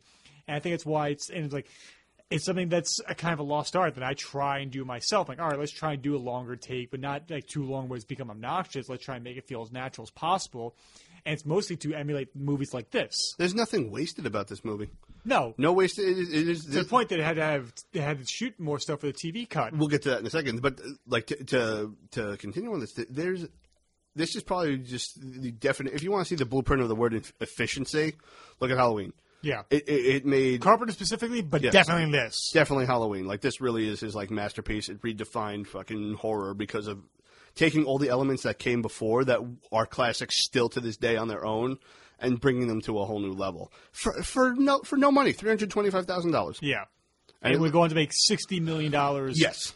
worldwide. Then And it was something that was not a hit immediately. Immediately because horror didn't have the greatest reputation at that point. no, this is the one that proved that Did. This is one that proved that did. They took it to UCLA, where where um, Carpenter was from. it was his alma mater. bro- screened it in front of students, and they fucking hated it. Um, when it originally opened, it wasn't like it is today, where you have like a wide release where thousands of theaters regional. show it the very first day. It was regional. It goes from city to city to city, from area to area to area. It initially opened up not to any real fanfare for like what a month. Yeah. the first month was pretty much down. There. Everyone thought, okay, we we screwed up. Yeah, Um, but we didn't spend too much on it, so I think it's okay. after the uh, review in the Village Voice, that's where it really started ramping up. Then Roger Ebert gave it an incredible review. right. And from there, it just kept taking off. Like every week's numbers were getting higher and higher until it was to record breaking points. It was it was the definition of a slow burn and a word of mouth. Yes, t- complete word of mouth. Like people who saw it went and told all their friends, you have to do this. This is the scariest fucking thing you will ever see. Yeah. And it worked.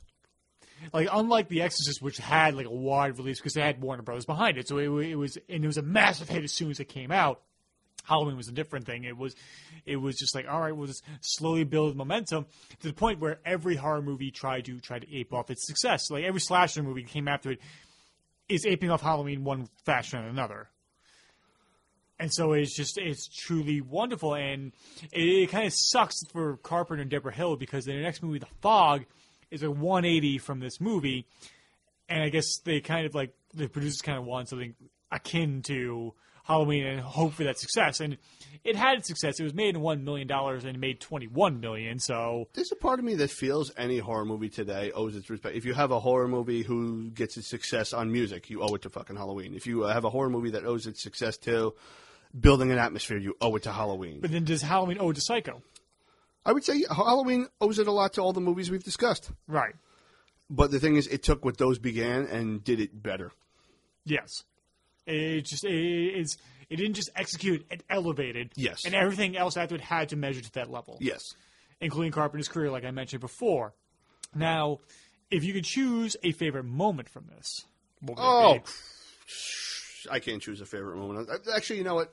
I take it back. I think I can. I think it's the, the approach of Michael to as she's trying to get back into the Doyle house. Because when I watch that to this day, the fucking hairs on my arm stand up, and I will sometimes rewind it to, over and over again to watch it again. Yeah. it's that effective. it, it might be that scene for me, and it actually might be the cemetery scene. If for some reason, just like I don't know, just like the, the serene feeling of that cemetery and just the caretaker going, just droning on about the story, and it's just if, like you mentioned before, it further hammers home the point that every town has this. This could be happening at your town, and I think it's why I because we grew up in the suburbs, we grew up here on Long Island, and that. And maybe it's why I'm so attracted to these kind of stories, and why I'm attracted to like Home of the Amityville Horror. Yes, and why I'm attracted to movies set in the suburbs, and especially in any way, like I, I know it's kind of weird, but like like reading up on like killers and stuff like that, and watching documentaries about it that happened like within the, the confines of suburbs. It's like you may know your neighbor, you may like your neighbor, you may even trust your neighbor. You don't know what the fuck's going on. Exactly, Ed Gein, people were friends with him for years. And he was he was digging people up and uh, cutting and making uh, skin uh, uh, Skin suits. skin suits out of them. Buffalo Bill skin suits. Yeah. oh wait, was she was she a great big fat Great person? big fat person. from Buffalo Bill from Silence of the Lambs, and a, a product of the Ed Gein legend. Um, I'm just trying to think of like. All right, let's talk about the TV cut. Well, okay, so um, Halloween continued its huge success. The slasher genre was pretty much established by imitators rather than innovators. Friday the Thirteenth being the biggest So- prominent of that. Yeah, a lot of them would have their own individual innovations, but not without a lot of imitation on to to build it up. Um, by 1981, um, John Carpenter was basically coerced into making wanting another Halloween, like making another Halloween. Like people wanted it, producers and studios wanted it. Uh, Universal Pictures bought out the rights to Halloween. It was now a Dilo, Dino De Laurentiis deal. Yeah. So you had a major studio, you had real money, and during the filming of it, uh, NBC was planning on broadcasting the original Halloween on television for the first time, but due to some of the censorships we've talked about, as well as the total runtime of the movie, you didn't have something that would fit into a standard block of TV. I believe it was like a full two-hour block. Yeah. So they were asked to film additional scenes for it. Um, Carpenter filmed these, and Was it Carpenter or Rosenthal? who filmed these? I think it was Carpenter. Okay. Rick Rosenthal, the, the director of Halloween 2. So that's why I, wa- I wanted to be uh, clear about that. I believe it was because it had everything to do with the original Halloween, which Rosenthal had basically no say over. Okay. But um, additional scenes were filmed because there were no, I, I, to the best of my knowledge, there's no delete, real deleted scenes from Halloween. No, I am pretty sure like the It was all the shot scenes as was that, on all- paper. From what I can remember from the script that I read back in college, yeah, it's like every scene is on on what, screen. what was on paper made it to film. Yeah. Nothing was cut out. Nothing was left out. So he had a, a couple of additional scenes. Originally, beginning with after Michael kills his sister, instead of cutting to 15 years later, it cuts to about six months later. yeah, what was it say 1964 at Smith Grove, where Loomis is before um, two of his superiors at the mental institution, pleading his case that Michael Myers be moved to a more maximum security uh, facility. Uh, the two his two superiors do not believe a word he says. I They, believe he's catatonic and they believe, yeah, he's he's non-threat. They believe he's not a threat. That he really is like nuts. And well, Loomis says believes that his catatonia is, is fake, that he's covering up, but he cannot prove anything. They basically suggest to him maybe you shouldn't take him on as a patient. Loomis says no, I'll take him because Loomis Loomis by this point after six months understands what he's dealing with. Uh, he goes, walks into Michael's room. It's still played by the same young actor, Will Sandin. A couple years later, you could tell he's a little visibly older, but he's Yeah, still a kid. He's still a kid though Yeah, where Loomis says basically looks at Michael who's just staring out the window. He says, "You know, you fooled them, but not me." The next of our deleted scenes, I believe it's the next of our deleted scenes. Hey, I have my Halloween laser disc over here, which has them restored. I'll be right I'm pretty sure it's the next. It's when Loomis goes into. The, yeah, it goes to. It cuts into the same hallway and the same uh, room that Michael was being held in, and it's it shows the destruction that um, Michael did to his room in order to escape, and the message that he leaves on the wall is that he, sc- Uh, as Michael is, desperately scre- uh, finds his laser, and here he's back. my Criterion Collection Halloween laser disc, which had these TV scenes restored in it. So, yes, I believe television version. The Doctor's Plea. You Yes, it's known as the chap- chapter 17 on side one. Michael makes a mess. Yeah, where it's basically the same hallway that we see Loomis walking down in the previous, you know, scene. This scene is now right before, directly before Loomis talks to Doctor Wynn, Right. basically says, "I, I told everybody." yeah, So Loomis is basically investigating the breakout the very next morning. Goes to his room where Michael's room is completely trash destroyed. The nurses are saying that he was breaking all them out, all the patients out, rounding them out one by one, and asking who was watching him. The security guard was sick or whatever. Somebody wasn't watching Michael, and he had the opportune time to break out. He said, "What did you want to show me?" The nurse closes the door, and scratched into it is the word "sister." yeah. This would play heavily into the filming going on at the time of Halloween 2, which we will get into next month. We're Yeah. focusing on this as a standalone movie that it is. Right. Um, where Loomis sees it, and then he goes, you know, leaves to go deal with Dr. Wynn, where the nurse says, Dr. Wynn is waiting for you. Right. And then it cuts to the scene of him leaving. Yes. Yeah. And that's the big long panic light shot that leads him to like he was doing very well last night. Maybe someone around here gave him lessons. And the very last of these scenes is after Laurie has been scared shitless by seeing Michael out in the neighbor's yard and talking to Annie. It's her basically getting ready to go babysit the night out of the shower.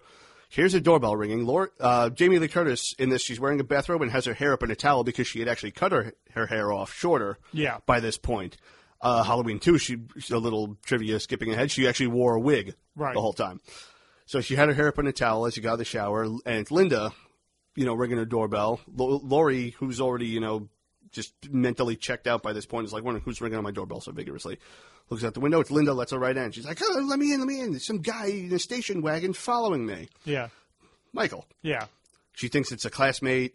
You know, because the brother owns a station wagon. Laurie says how there was a guy with a station wagon follow staring at me today, and then he was following us on the way home. Right. And Linda's basically, you know, just basically trying to tell her, oh, it's nothing, it's nothing, whatever. But it's that, like we were saying before, how Laurie knows something's wrong, but Yeah. none of her friends want to identify with it. And Linda came over to borrow a blouse. Borrow, borrow the blouse that she doesn't want Bob to rip later in the movie. And at one point, Annie calls, Yeah. and they're just, going back and forth, having more, it's more their the girl talk. Right. The scene was basically there just to establish that like Michael is still following everyone. Right. All these can be considered heavy filler. The thing though is that the first time I saw them, I can remember one of the early times I watched Halloween on um, you know cable channels. We were out visit. My mom and I were out visiting one of her best friends that I pretty much like a former coworker and one of her best friends I know my whole life. We all went out to dinner that night. It was me, my mom, my stepfather, and the friend. When we got back, you know, they just sat me in front of the TV. They're talking about whatever, and I know. And Halloween came on by total surprise. Hmm. On I think it was on USA Network. That was where we had the compass, the old compass bumper before it. Okay. And then when the the scene ends, when he kills Judith, and then it doesn't cut to 15 years later, I'm like, holy fuck. I'm watching a version that has deleted scenes. I thought that these were actual deleted scenes from there. Because a common practice in a lot of movies on TV is that if they have to cut things or if the running time isn't, for whatever the reason- running time isn't correct, they will in, reinsert actual deleted scenes. Yeah, like the Um, one, like the one how I in, was introduced that was Ace Ventura. Pet Detective. I was just going to say, look at the TV version of Ace Ventura Pet Detective As my phone goes off. as your phone goes off, interrupting this podcast. That was weird. Sorry. Totally different from me just looking for this laser disc just now, interrupting the podcast. But yes, look to uh, the TV cut of Ace Ventura: Pet Detective, where they add all the sce- scenes back in that were deleted, which really don't mean anything, except the one at the end when he goes back to the freaking club to talk to his hippie friend, and he gets on stage with Cannibal Corpse. That was an awesome scene. Yes. That I love. But I literally thought I was watching a cut with deleted scenes, and at this point, you know, 1997, I'm I'm just like mentally like flawed and obsessed by this movie. Now that now there's more of it, and I'm like, I didn't want to leave. I wanted to stay. It was, it was like 11:30 at night. I wanted to stay. Yeah. and um, so, any final thoughts you have on Halloween? Fuck, man. Anchor Bay has re-released it so many times in so many different ways. You could find them, find it laying around anywhere. If if you folks have a Blu-ray player out there, pick up the 35th anniversary edition. That one was the uh, transfer was supervised by Dean Cundey himself. The cinematographer of the movie, which Cinematographer of the he's movie. still my favorite cinematographer, and is and this movie is an absolute blast because of the cinematography. It looks absolutely stunning. It sounds absolutely stunning. If you have a 7.1 surround sound mix, is awesome. If you have a 7.1 surround sound system, there's an awesome 7.1 surround sound mix in this release. Uh, the previous one that came out in the late 2000s, after Blu-ray had really start, uh, after it- it had began, that's a great second if you can find it. I know there's the Divimax edition DVD, which I think that that first print Blu-ray was based off of. That's a good one too. I own that for years. There's also the uh, multi-disc DVD version that has the television cut where all these scenes are inserted back in the movie. A lot of these versions don't actually have the television the television scenes inserted back into the film itself. They're It's like they're, supplemental. They're, they're deleted scenes, pretty much. The laser disc I have right here actually has them. They they come at the end of each uh, disc, Yeah. and they're presented in four x three as you would have watched them on TV. So I mean, if I didn't already have these on one of the Blu-rays, I would be disappointed. But whatever. right. Fuck man, just watch Halloween. Yeah, I mean, it's obviously Watch Halloween. Yes. Introduce your friends to it. If you have a friend that's unnerved and scared by shit, Turn watch up your lights, turn up your phones, put this on. put this on. I mean, it's I absolutely adore it. I've introduced it to so many friends over the years because I, I am obsessed with it just much as Mike is. I mean, there's a kind of like a weird um, thing that I was kind of I've been contemplating doing is like how to study film, like literally break it down shot by shot, like get myself a uh, notebook and just write down every shot, what happens in each shot, and then I'm going to start off with Halloween, and because I think it's a break another way of breaking down the movie and how to really just find out the DNA of how it works and why it works and why does the music work with certain cues. I, I say if you haven't, if you've gotten this far and you haven't liked the movie, you're unaware of it. I'm sorry that we kind of spoiled it for you, but If you haven't watched it yet, what the fuck are you doing listening to a podcast about it? true. So It's your own fault. Yeah. So I say check it out if you haven't yet. If you haven't done it in a while, go back and watch it and continue up with us because your homework for next month is for us. We're going to be covering Halloween two. And we'll be talking about that in February. Now, Mike, I know you don't have any social media, so you don't have to do any Nothing plugs. whatsoever. Don't come looking for me. Yeah, so I'm trying to trying to think if I'm missing anything. I swear to God, watch. As soon as I lay my head down on the freaking Oh, yeah, pillow, you- I'm, you I'm going to think to myself, "Fuck, why didn't I say that?" Yes, it happens with every podcast and every recording. If you send me a copy, if you could find it, of the Halloween Atari 2600 game, it costs hundreds of dollars. Um, I, I don't have any money to give you. I will pay you back with my love only. I don't even have an Atari, but if you could find it for me, Yes. that'd be great. Um, if you want to follow me on social media, you can follow me on Twitter at Timothy Rooney2, my Instagram at TRooney1012, my Facebook page for my podcast, the Anything Goes Podcast, which you can find on Facebook.com, and my Facebook page for my YouTube channel, Through the Lens Productions, which you can also find obviously on YouTube under the same banner. Uh, my latest promo uh, video that's up there is actually for the other podcast that I'm part of now, the Please Rewind, the RF4RM Retro Show that's part of the Real Fans for Real Movies Network at rf4rm.com. Yeah, we got ourselves a new audience. We're open to with this. Exactly. This is pretty cool. And the first episode, Return of the Jedi, is up. Our second one is about to come up uh, very soon. It's another Carpenter movie, the 1988 classic They Live. So I, I've done two Carpenter podcasts in the same week, which made me feel very happy. and then, yeah, and so, and we're actually going to be talking about actually Halloween actually for that show in October. So pretty much just I'm going to say like three words. Let Ed, uh, the co-host guy and Jamie talk for the entire time because I've said mo- uh, I'll probably find more stuff to talk about. Then. listen to my shit. Yeah, exactly. So I'm pretty sure the people who are listening to this are are fan, or most of the stuff that came from the Real Fans group. Anyway, if you haven't, you can also follow the the Please Rewind Facebook page and Twitter page under the same banner. Please Rewind. Uh, Mike, thank you for taking time out of your night to talk about this. Maybe I'll come back to Instagram one of these days, but I got no pictures to show. Yeah, it would just be that. I don't take pictures. It would just picture of the puppy. Pretty much. Yeah. But um, so yeah, Mike, I want to thank you again for taking time right now to talk Thank about you for having me. Enjoy being had. Thank you all for joining us. Um, I hope you guys come back each month. Like we said at the beginning, we're going to go through the entire Halloween series, ev one movie every month. Uh, we have already done a podcast for Rob Zombie's Halloween. Yeah. That month we will be taking off. We will just link it to you. Yeah. We You know may- what? I have an idea. Maybe we'll just throw some like updated thoughts. It'll be something short. Yeah, if that, or maybe I'll, I'll, I'll take that out of the feed and I'll just like re-upload that with a new intro or something like that. Well, I'm not too sure. Something like we'll toss up the ideas. But the point is, we're going to end it with the brand new Review of the new Br- one. new of, of Halloween 2018. Yeah. Which I hope to God they change the title from just Halloween to like something. Ah, Halloween Returns was a cool title. Yeah, I am even thinking, I have toyed up in my mind, maybe having a last month after that of final thoughts, everything else, ranking of them. Uh, ranking, but other media, stuff like that, because I have just remembered the goddamn novelization of this movie. And at this point in the frickin' podcast, I have no problem saving that for Yeah. a later one, because there's a whole world of, of comics and short stories and shit like that. There's so much expanded Small, media. Like little video games here and there. Right. there's expanded media. Maybe we'll do an episode on that and just final feelings about the series as a whole. and as long the way The as it- epilogue. yes. And every uh, every month that we go along, if there's new news, new news from the Halloween 2018 of coming out, then we'll obviously we'll talk about it at the top of the show. So don't have to worry about that.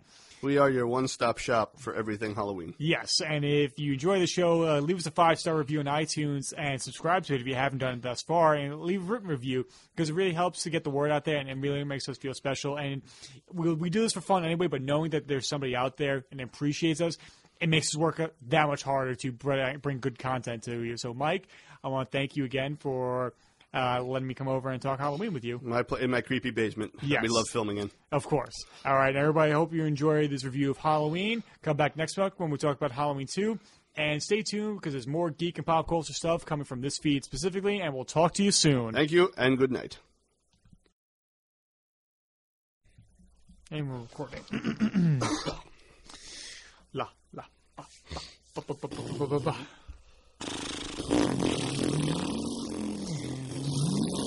You should leave this shit in. this is going at the end.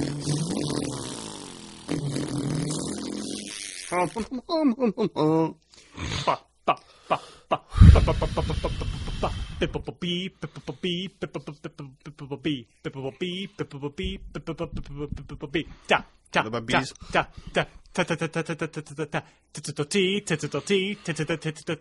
Now we're talking about bees and tits. Boobs and tits. That's all I'm out. That's all I'm about. Woo! is right above us. I know. Honk honk. Okay. All right. Five, four, three, two, one.